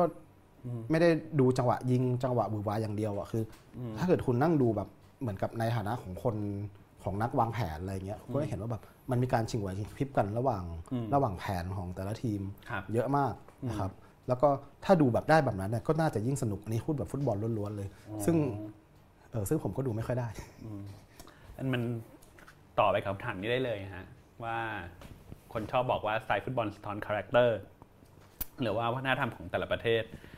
อันนี้คุณอาจินต์คิดอย่างนั้นหรือเปล่าครับ คือเมื่อก่อนนะมันมันมีคนพูดแบบนี้กันเยอะมากนะครับว่า แต่ละแต่แต่ละชาติเนี่ยมันก็จะมีคาแรคเตอร์ฟุตบอลเป็นของตัวเอง ใช่ไหมครับอืมผมมันก็มีอะแบบบราซิลเล่นแบบ อะไรสวยงามเป็นซัมบ้าพวกสแกนดิเนเวียเล่นแบบอย่างนู้นอย่างนี้พวกยุโรปเล่นแบบใช้แรงเล่นพวกครับเกาหลีเกาหลีหรือหรืออะไรก็เกาหว่าลีไปเรียนวิ่ง แต่เออปัญหาเวลานึกสิ่งแบบนี้มันก็ มันก็ดูที่บายแบบเหมารวมไปหน่อยนะผมว่าจดูริงแบบมีเขาเรียกจริว่างอะไรสเตอริโอเออไทมันมันมันมันพูดเหมือนกับว่าเอออาจจะไม่ถึงกับ stereotype แต่ว่าพูดราวกับว่า แต่ละชาติเนี่ยมันมีความเป็น essence หรือแบบมีสารัตถะของมันอยู่ที่แบบไม่สามารถหลุดออกไปได้คือ ผมคิดว่าอาจจะไม่ขนาดนั้นอืมแต่แต่ถ้าเกิดจะเห็นชัดๆก็คือตอนหลังเนี่ย เราไม่เห็นอะไรแบบนี้ละอืมเราไม่เห็นคาแรคเตอร์ของแต่ละชาติอีกต่อไปแล้ว ในแง่หนึ่งมันก็จะเห็นว่าโลกเนี่ยมันมันเริ่มสัมพันธ์กันมากขึ้น ฟุตบอลเนี่ยกีฬาเนี่ยมันเป็นกิจกรรมที่ globalize มากๆ คือครับคือแลกการแลกเปลี่ยนความรู้ในระดับโลกของของแท็กติกฟุตบอลเนี่ยมัน มันต่อกันหมดมันพันกันไปหมดแล้วอะมันคือไม่คุณใช่ว่าทีมอันหนึ่งโอ้เล่นเป็นสไตล์ของประเทศเขาอย่างเดียว เพราะมันก็โค้ชมันก็วิ่งไปวิ่งมา อ่าใช่ครับคือคือเอาจริงฟุตบอลทีมชาติมันก็ประหลาดเลยว่า อันนี้ผมก็ไม่ค่อยเข้าใจไอเดียเหมือนกันว่าทำไมมันถึงออกมาแบบนี้ ฟุตบอลทีมชาติเนี่ยโค้ชเนี่ยไม่ต้องเป็นคนในชาตินะคือคือเอาจริงผมก็รู้สึกตลกตั้งแต่ตั้งแต่ตั้งแต่ที่ต้องเล่นฟุตบอลทีมชาติ แล้วก็ ทีมฟุตบอลมันแบ่งกันด้วยไอเดียของความเป็นชาตินะซึ่งซึ่งจริงมันไม่จำเป็นไงคือครับเราไม่จำเป็นต้องแข่งกันเป็นชาติชาติก็ได้ คุณแข่งเป็นบอลสโมสรก็ยังได้ใช่ไหมฟุตบอลโลกเนี่ยมันเชยมากนะครับเพราะนึกเพราะแบบแข่งกันภายใต้ไอเดียแบบชาติ ซึ่งมันผมคิดว่ามันกำลังจะเก่าไปแล้ว ต่อไปคุณอาจจะเจอฟุตบอลแบบอื่นๆที่สนุกกว่านี้ทัวร์นาเมนต์แบบอื่นๆ แต่ก็นั่นอีกเรื่องหนึ่งแต่ครับแต่ก็ก็อย่างอย่างที่ว่าครับว่าแบบตอนนี้มันก็ไม่ไม่ มันไม่มีคาแรคเตอร์แบบนั้นแล้วล่ะนะครับคือมันอาจจะเคยมีหรือเปล่าผมยังไม่แน่ใจเลยครับผมตั้งคำถามด้วยซ้ำว่ามันเคยมีหรือเปล่า แต่แต่ทุกวันนี้ถ้าเห็นชัดๆมันก็ไม่มีแล้วล่ะมันผสมปนเปกันพอสมควรอืมครับผมครับเอ่อคำถามฟุตบอลลีกในต่างประเทศมีการเก็บข้อมูลระหว่างการแข่งขัน และมีการนำเรื่อง Data Analysis มาใช้ในการวางแผนการเล่นกันเยอะขึ้น ในกรณีเมืองไทยเป็นไงบ้างครับ บอลไทยนี่มีแบบ Data Science พวก ที่ทำข้อมูลเอาข้อมูลนักเตะมาวิเคราะห์ ผล performance นักเตะเออมี ไม่ชัวร์แต่จำได้ว่ามีนะครับ ก็มี คือมีเนอะอยู่ คือมีความพยายามอยู่นะฮะ ครับไม่ไม่ไม่ได้เขาไม่ได้ไม่นึกถึงเลยหรอกเขานึกถึงกันอยู่เหมือนกันแหละว่าว่าว่าว่าว่าจะใช้ไอการครับ บันทึกข้อมูลอย่างละเอียดแบบเนี้ยมันในด้านหนึ่งคุณก็จะเห็นว่ากีฬามันก็ถูกทำให้เป็นอะไรวิทที่ยาแบศาบสตร์เนอะ เป็นเป็นวิทยาศาสตร์ใช่ไหมคือวัดได้ในครับ ในแบบอะไรแบบปฏิฐานนิยมอะไรอย่างเงี้ยคือออ่าจับทุกอย่างให้มาวัดได้ให้หมดนะครับอ่าคุณต้องวัดให้ได้ว่านักฟุตบอลคนนี้วิ่งกี่กิโลนักฟุตบอลคนนี้กระโดดสูงแค่ไหนยิงเร็วอืมกี่กิโลของเมไทยตรก็ใช้ต่อชั่วโมเยงอะเหมือนกันอะไรเงี้ยคือ ของคนไทยก็พยายามทำเหมือนกันครับไม่ไม่แปลกไม่แปลกคือในเพราะในท้ายที่สุดไอเดียของ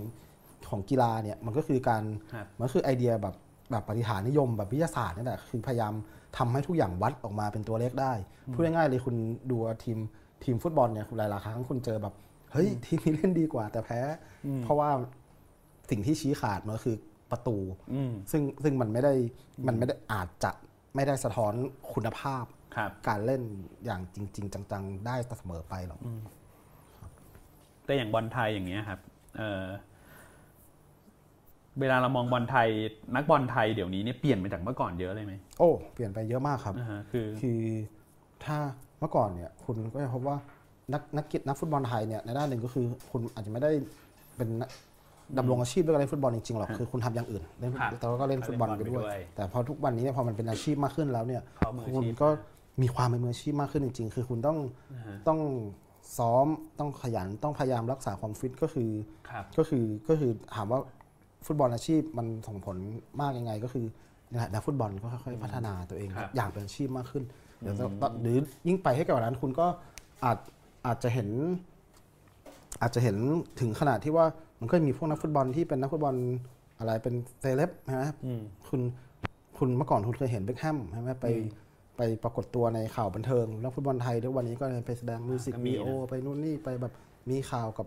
อืมดาราดาราอะไรก็ว่าไปเออเอออคือคือครับผมคือก็เป็นแบบ สถานะทางสังคมอันใหม่โอเคอีกอันหนึ่งก็คือครับผมเทียบขั้นกับเซเลบไฮโซเลยแหละผมว่าประมาณนั้นโอเคครับซึ่งซึ่งเมื่อก่อนยากที่นักฟุตบอลนักกีฬาจะเป็นแบบนี้ได้อืมโอเคคุณคุณตรินนะครับเอ่อคำถามทำไมบอลไทยถึงไม่ได้ไปบอลโลกสักทีครับ อยากให้อธิบายจากมุมมองมนุษยวิทยา ต้องอธิบายจากมุมมองมนุษยวิทยานะครับ ห้ามจากมุมอื่น นักมนุษยวิทยาต้องอธิบายทุกอย่างในโลกนี้เลยเหรอครับอ้าวคุณอธิบายบอลไทยไม่ไปบอลไม่ได้ไปบอลโลก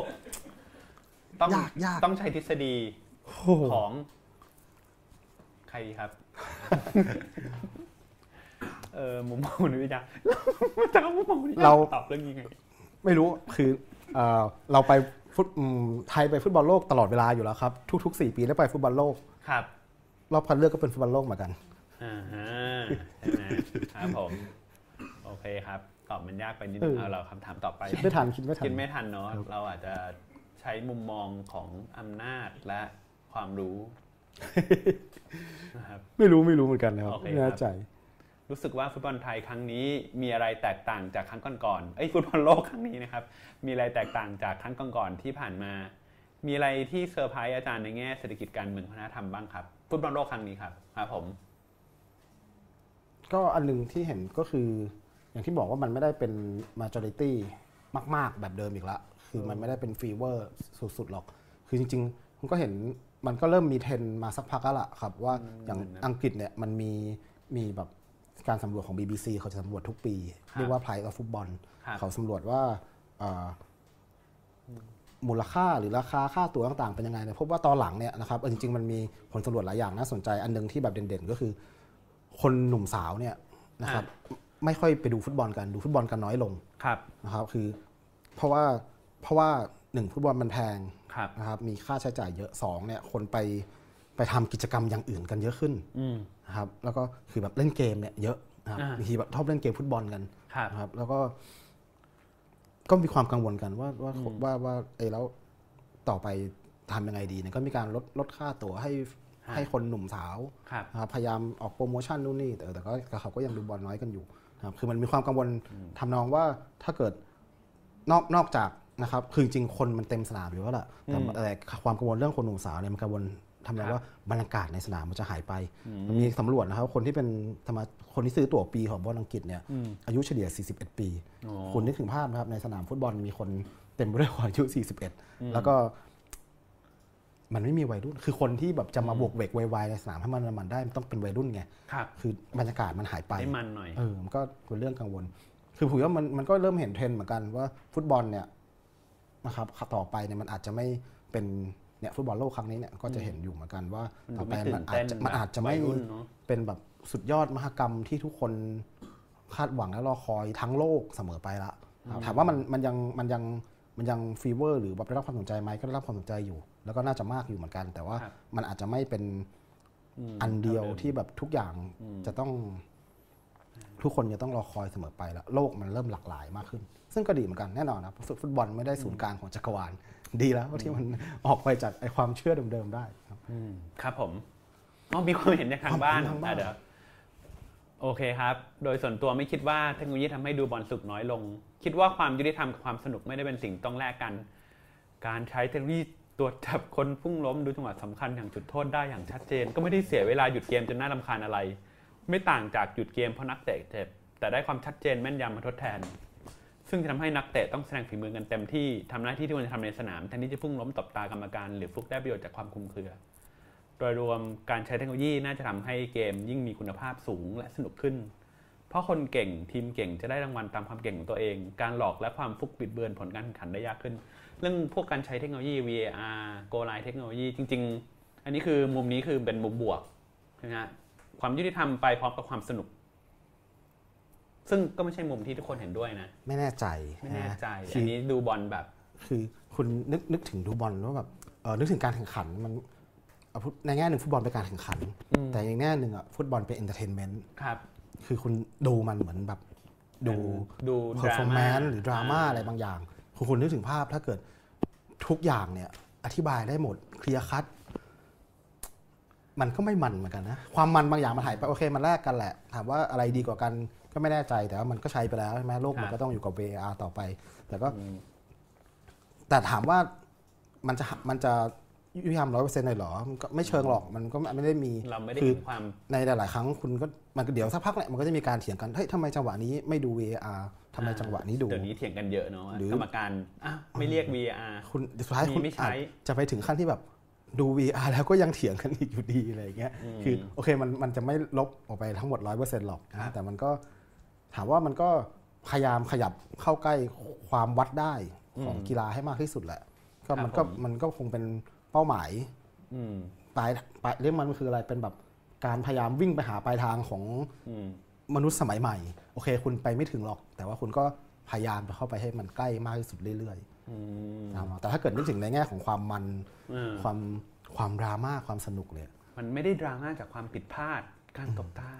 ผมว่ามันไม่มีความเป็นตัวร้ายของกรรมการและนักเตะที่พุ่งล้ม ยังมีอยู่ยังมีอยู่ยังมีอยู่ไหมครับยังมีพูดอเดี๋ยู่ยวนี้พุ่งล้มโดนเรียก VAR ดูไม่ได้ก็ก็ก็ยังพุ่ไม่งค่กัอนยอยู่พุ่งนะนะผมรู้สึกครั้งนี้ไม่ค่อยพุ่ง ผมว่าเดี๋ยวก็พุ่งกันเหรอไม่ไม่แน่ใจไม่แน่ใจหรอกอ่าแต่แต่มันมีแหละสุดท้ายสุดท้ายตัวร้ายมีทั้งนั้นแหละครับครับผมไม่ไม่ว่าจะยังไงก็ตามไปครับผมคุณต้องหาตัวร้ายสักคนให้ได้อะในโลกใบนี้เนาะครับผม ทีมในดวงใจนักเตะในดวงใจ และผู้จัดการทีมในดวงใจและกองเชียร์ในดวงใจของอาจารย์คืออะไรโอ้มีหลายอันในดวงใจมากทุกนะอย่างเลยอะผมครัก็บผมหลายใจอ่าเออทีละอันก่อนเอาทีมในดวงใจครับเอ่อจริง ๆแล้ว ด้วยด้วยไอ้การไปพยายามไปดูเรื่องนอกสนามของครับของของฟุตบอล มันก็ผมก็ก็เลยไปยุ่งกับสิ่งที่ไม่ได้อยู่ในสนามมากนักเนาะครับมันมันก็ไม่เชิงว่าเป็นทีมที่ชอบแบบทีมฟุตบอลหรอกนะแต่ว่า ที่ผมอาจจะประทับใจนิดหนึ่งแล้วผมก็ชอบ มันก็นำจริงๆทุกวันนี้ผมผมชอบดูฟุตบอลไทยเป็นหลักด้วยอืมก็เวลาไปดูแฟนก็ไปดูทีมท่าเรืออะไรอย่างเงี้ยอย่างที่โอเคเมื่อกี้พูดถึงครับผมผมก็ไปเจอทีม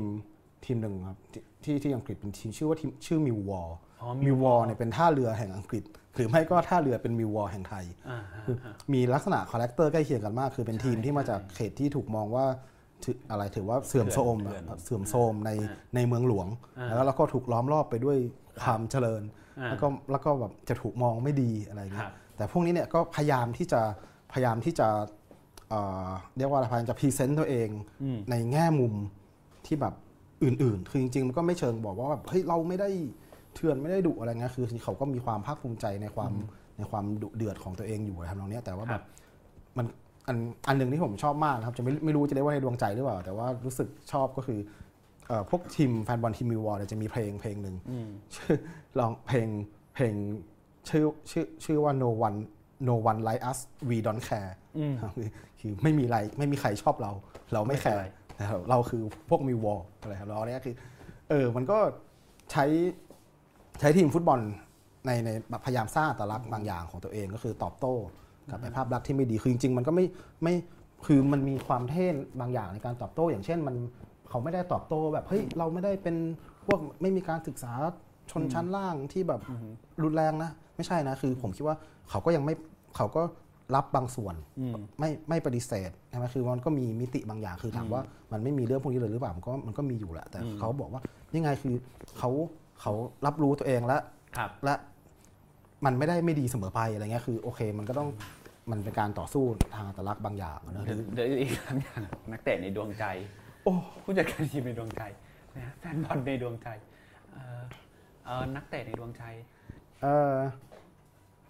ชอบใครคจรับริง ๆ ผมชอบซีดานนะครับโอ้ชอบซีดาน อันนี้แบบใครๆก็ชอบด้วยเหตุผลแบบฟุตบอลเลยไม่เอาเอาเหตุผลที่ไม่ใช่ฟุตบอลสิโอ้โห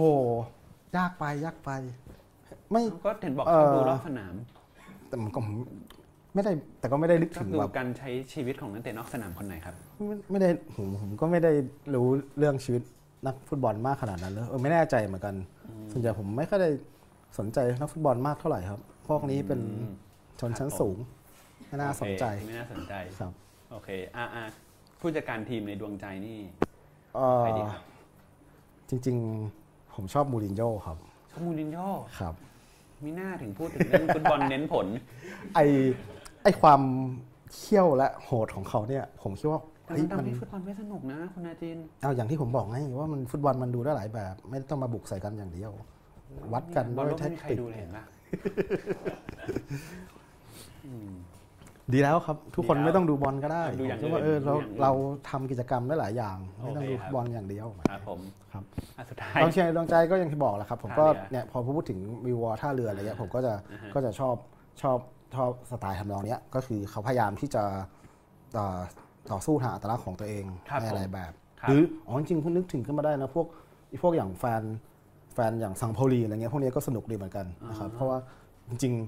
ๆมันเคยมันเคยมีช่วงหนึ่งนะครับมีแบบเอ่อที่ที่ผมชอบมากช่วงที่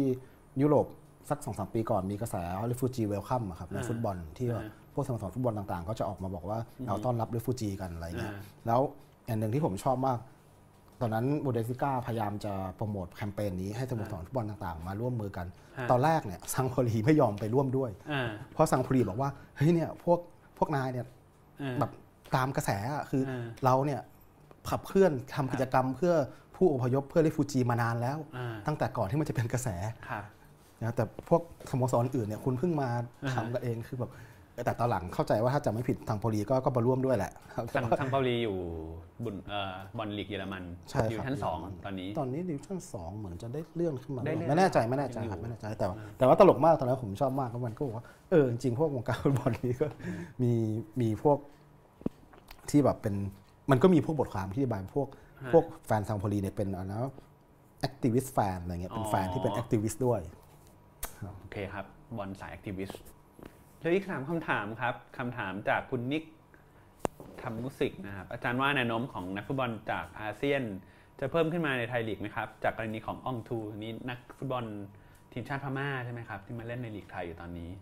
เล่นทีมอะไรนะครับเอ่อ Tero ครับอ๋อโอเค Police Teroโอเค แล้วอาเซียนเดี๋ยวมากันเพิ่มไหมครับเอ่อน่าจะต้องมาครับอืมคือต้องเอ่อคุณนิกนี่ผมรู้จักนะอืมทุกคนถามผมรู้จักหมดเลยเอ่อ ทีมเอ่อก็ถ้าเกิดถ้าเกิดไทยเนี่ยอยากจะฟุตบอลไทยอยากจะขยับขยายนะครับอืมคุณก็ก็ต้องพยายามเปิดตัวเองให้ให้ให้นักนักบอลในชาติใกล้เคียงเนี่ยเข้ามาเตะด้วยพูดง่ายก็คือเป็นตลาดที่คุณเจาะได้ไงอืมคือคุณไปเจาะตลาด ยุโรปตลาดอเมริกาใต้ไม่ได้ไหมคุณเออหาตลาโอ้ดแต่แต่พวกยุโรปที่มาเล่นในเมืองไทย หรือว่าอเมริกาใต้ที่มาเล่นในเมืองไทยนี่ส่วนใหญ่ เขามาแบบไหนครับเขามาแบบเหมือนกับ เป็นช่วงท้ายอาอาชีพ หรือบางคนบอกว่ามาเตะแบบไอ้นี่ละพักผ่อนก็ไม่เชิงครับหลายๆคนคือก็ต้องเข้าใจนักนักเตะมีหลายหลายแบบเกรดอะง่ายๆคือคุณคุณเล่นที่ยุโรปบางทีคุณก็อาจจะเล่นยาก คุณก็มาอยู่ที่นี่คุณก็ได้เหมือนกันโอเคแล้วก็จริง ๆ มันมีมันก็มีคำที่บายหลายแบบนะว่าแบบบางบางพวกเมื่อก่อนช่วงนักบอลอเมริกาใต้ก็มาเล่นที่นี่เยอะเพราะว่าอเมริกาใต้มันก็มี มีมันเป็นขึ้นชื่อเรื่องการส่งออกฟุตบอลนักฟุตบอลอยู่แล้ว หรือว่ามีแบบแบบความความการแข่งขันสูงอะไรเงี้ยคือคนมาอยู่ที่นี่บางทีมันก็ครับก็ก็สะดวกสบายกว่าในการแข่งขันนะนะครับก็คืออมโอเคคุณคุณอาจจะเป็นนักเตะเกรดเกรด B เกรด C จากอืมในประเทศต้นทางครับของคุณแต่พลมาเล่นที่นี่คุณอาจจะเป็นนักเตะเกรด A อะไรเงี้ยอ่าครับครับผมโอเคอ่าตินอยากถามอีกนะครับ อยากถามว่า อยากทราบว่าความสัมพันธ์ระหว่างแฟนบอลไทยลีกกับเจ้าหน้าที่รัฐไทยเป็นอย่างไรครับ เพราะแฟนบอลในต่างประเทศมักจะมีแนวโน้มมีปัญหากับเจ้าหน้าที่รัฐเอ่อเข้าใจว่ามันมาจากเอ่อ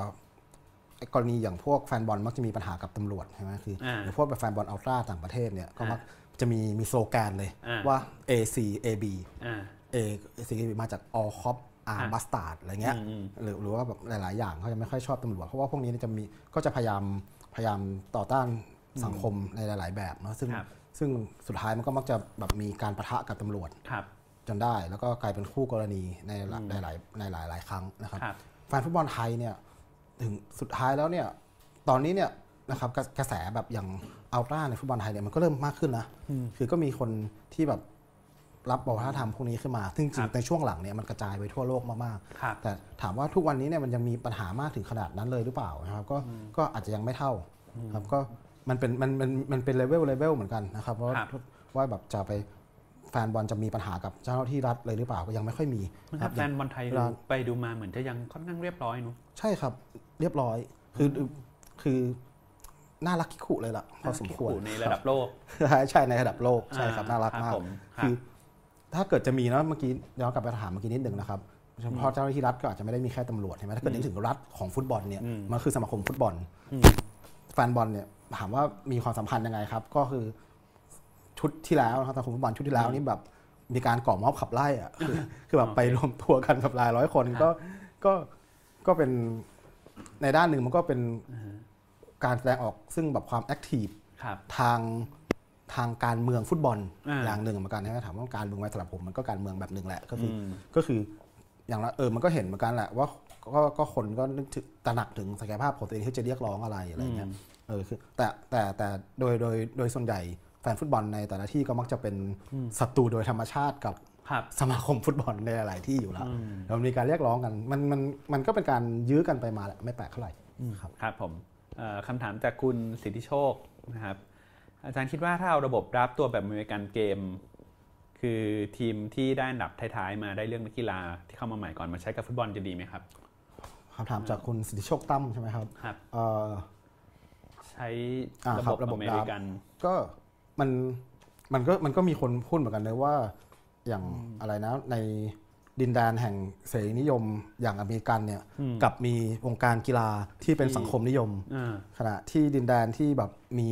ความเป็นสังคมนิยมเสรีนิยมผุดขึ้นมาน้อยกว่าหลายอ่าๆที่อย่างอย่างยุโรปเนี่ยอ่ากับมีวงการกีฬาที่แบบเสรีนิยมมากฮะๆก็ประหลาดดีแต่ ถามว่ามันมันมันจะมันจะเป็นยังไงใช่ไหมใช้ระบบรับผมคิดว่ามันมันยากคือคุณถ้าคุณคุณจะเป็นระบบดับได้เนี่ย คุณต้อง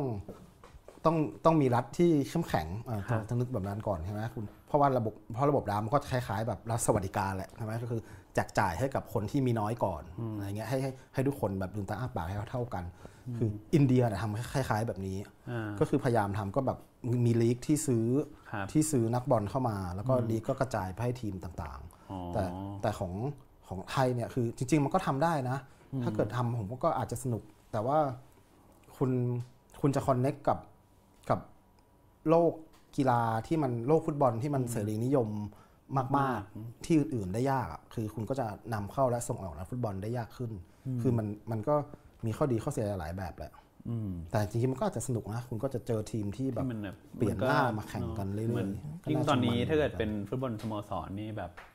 มันก็มีสโมสรกลุ่มที่ยังไงที่ผูกขาดผูกขาดใช่ไหมคืออืมใช่ครับ แต่บุรีรัมย์ก็เพิ่งเพิ่งผ่านถูกแซงไปอ่าถูกแซงเมื่อไปบ้างที่ที่แล้วแต่ก็แซงกลับมาแล้วนะครับผมโอเคครับคำถามทำสโมสรฟุตบอลในเมืองไทยมีกำไรจริงหรือเปล่าครับ หรือว่าจริง ไม่จริงครับ ไม่จริงเนาะธุรกิจสโมสรฟุตบอลไม่ใช่ธุรกิจที่ทำกำไรอ้าวเราทำอะไรกันครับแม้แม้แม้จะไม่ใช่ในแม้กระทั่งที่อื่นด้วยก็ตามไอ้พวกสโมสรใหญ่ๆเนี่ยก็ผมก็ไม่ได้ไม่ได้คิดว่าเขาทำกำไรนะส่วนใหญ่ก็คือนี่มันต้องเกี่ยวกับธุรกิจสีเทาหรือเปล่ามันก็ไม่เชิงขนาดนั้นนะครับ คืออย่างอย่างอย่างที่บอกอะว่ามันเป็นของกิจกรรมฟุ่มเฟือยคุณก็จะเห็นจริงๆมันก็ไม่เท่าขนาดนั้นอะคือดูอย่างพวกมันอาจจะเท่าก็ได้นะมันมีทั้งเท่าและไม่เท่าแหละแต่ ประเด็นของผมก็คือธุรกิจสโมสรฟุตบอลมันไม่ใช่ธุรกิจที่ทำกำไร มันเป็นมันเป็นธุรกิจที่ดูดซับทรัพยากรส่วนเกินจากที่อื่นมามากกว่า พวกนี้คือพวกสโมสรใหญ่ๆเนี่ยมันยูเรียพูลยูมาดริดอะไรพวกเนี้ยคือมันก็ไม่กำไร มันเนาะก็ไม่ได้กำไรอะมันก็แบบต่อสู้กับการฮะการการหมุนเงินอยู่ตลอดเวลาครับคือ ถามว่ามันทำไงให้ทำกำไรเหรอก็ไม่รู้เหมือนกัน แต่ว่ามันมัน มันไม่ได้กำไรครับสโมธุรกิจฟุตบอลสโมสโมสรฟุตบอลมันไม่ใช่ธุรกิจที่ทำกำไรอยู่แล้ว มันอาจจะนำไปสู่กำไรในแบบอื่น ๆ มากกว่าอย่างเช่น คุณก็อาจจะได้ได้หน้าตาทางสังคมครับคุณได้รับความสนใจใช่ไหมพวกพวกอยากพวกเป็นเศรษฐีที่มีอ่าหน้าตาก็เป็นเจ้าของทีมฟุตบอลดีกว่า หรคือมันนำมาซึ่ง connection ระหว่างครับเศรษฐีด้วยกัน ระหว่าง elite ด้วยกันอืมนำมาซึ่งมันเป็นช่องทางในการอ่าเข้า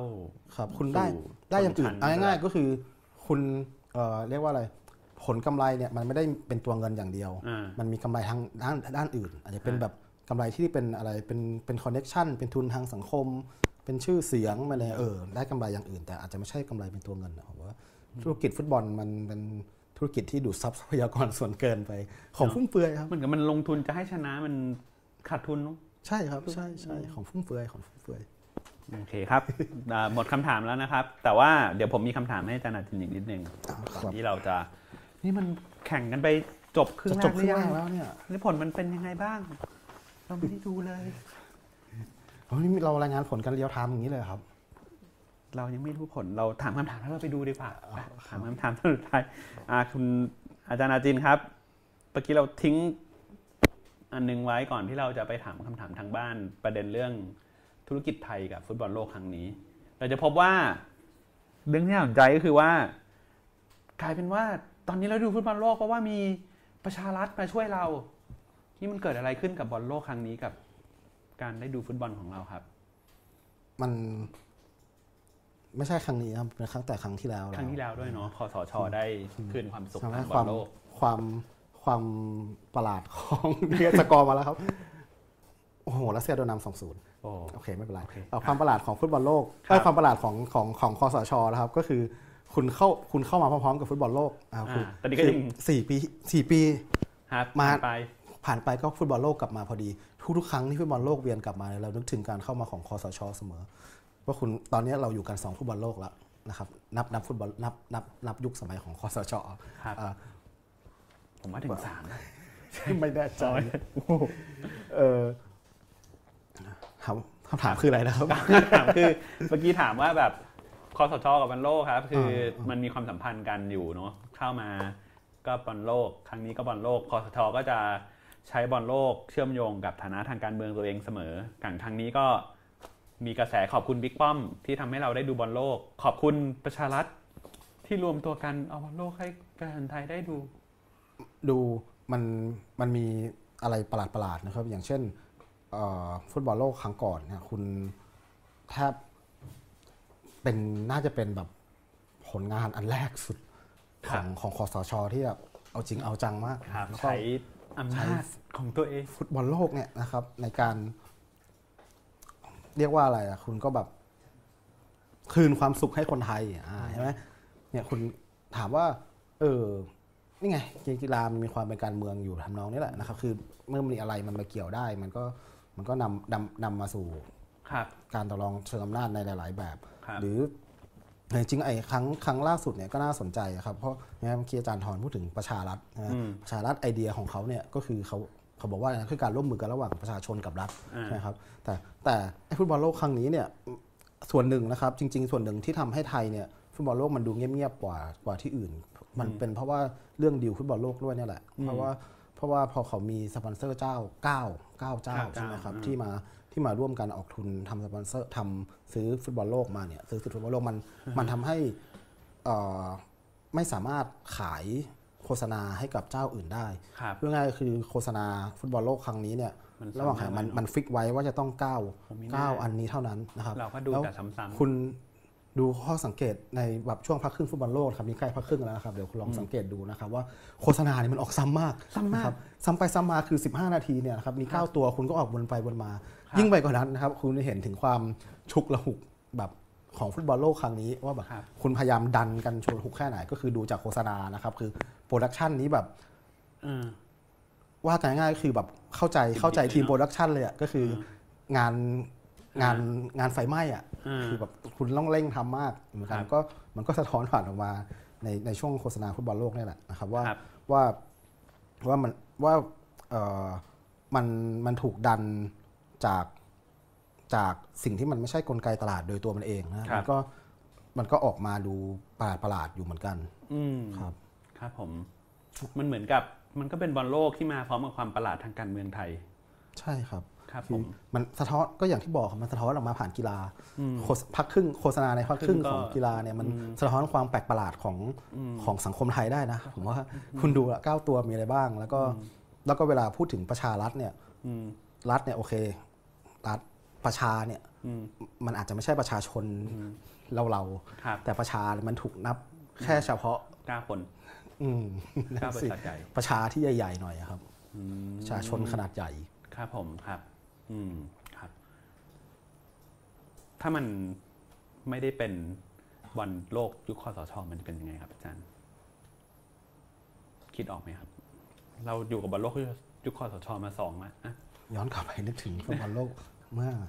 สองครั้งที่แล้ว อืมก่อนหน้านั้นก็บอลโลกที่แต่ว่าถ้ากลับไปสองครั้งก่อนหน้านี้ก็เป็นแอฟริกาเลยแอฟริเนอะกา ที่แบบมีกาตาร์กล่อง RS อะไรไม่รู้ ตอนนั้นยังจำได้อยู่ซื้อกล่องมา เป็น ช่วงยุคสมัยที่มีกล่องเยอะๆเลยอะอยากจะดูบอลโลก อยากจะดูบอลยูโรก็ต้องมีกล่องกล่องของแล้วก็มีกล่องพวกนี้เหลืออยู่ที่บ้านผมเป็นชั้นๆ เพราะว่าเลยไม่ได้ใช้ ก็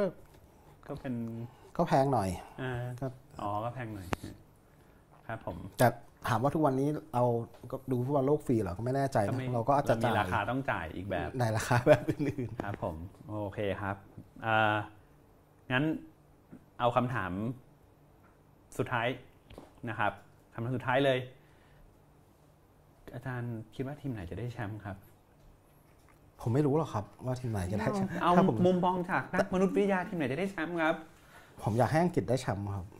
อ๋อนี่พูดแบบเอาใจตัวเองเลยครับผมเชื่ออังกฤษผมเชื่ออังกฤษอ๋อเชียร์อังกฤษฟุตบอลโลกอังกฤษได้ครับแชมป์คือมันครับมีมันมีความ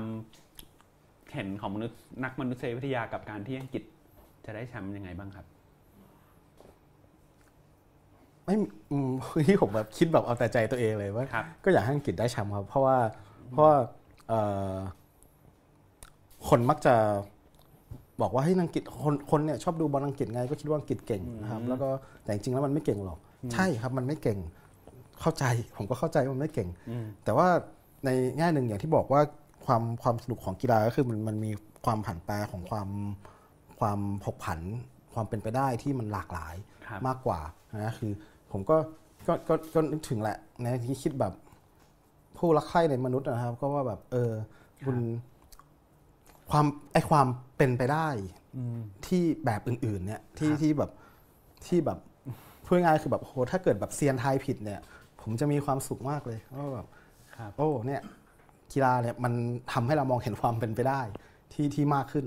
ครับครับประมาณนั้นโอเคครับ หวังว่าหวังว่า เราก็จะติดตามดูฟุตบอลโลกกันต่อไปนะครับ วันนี้ไงขอขอบคุณอาจารย์อาจินมากนะครับ ที่มาร่วมแชร์ความรู้กับเรานะครับ ครับ ในวันนี้ขอบคุณท่านผู้ชมมากครับ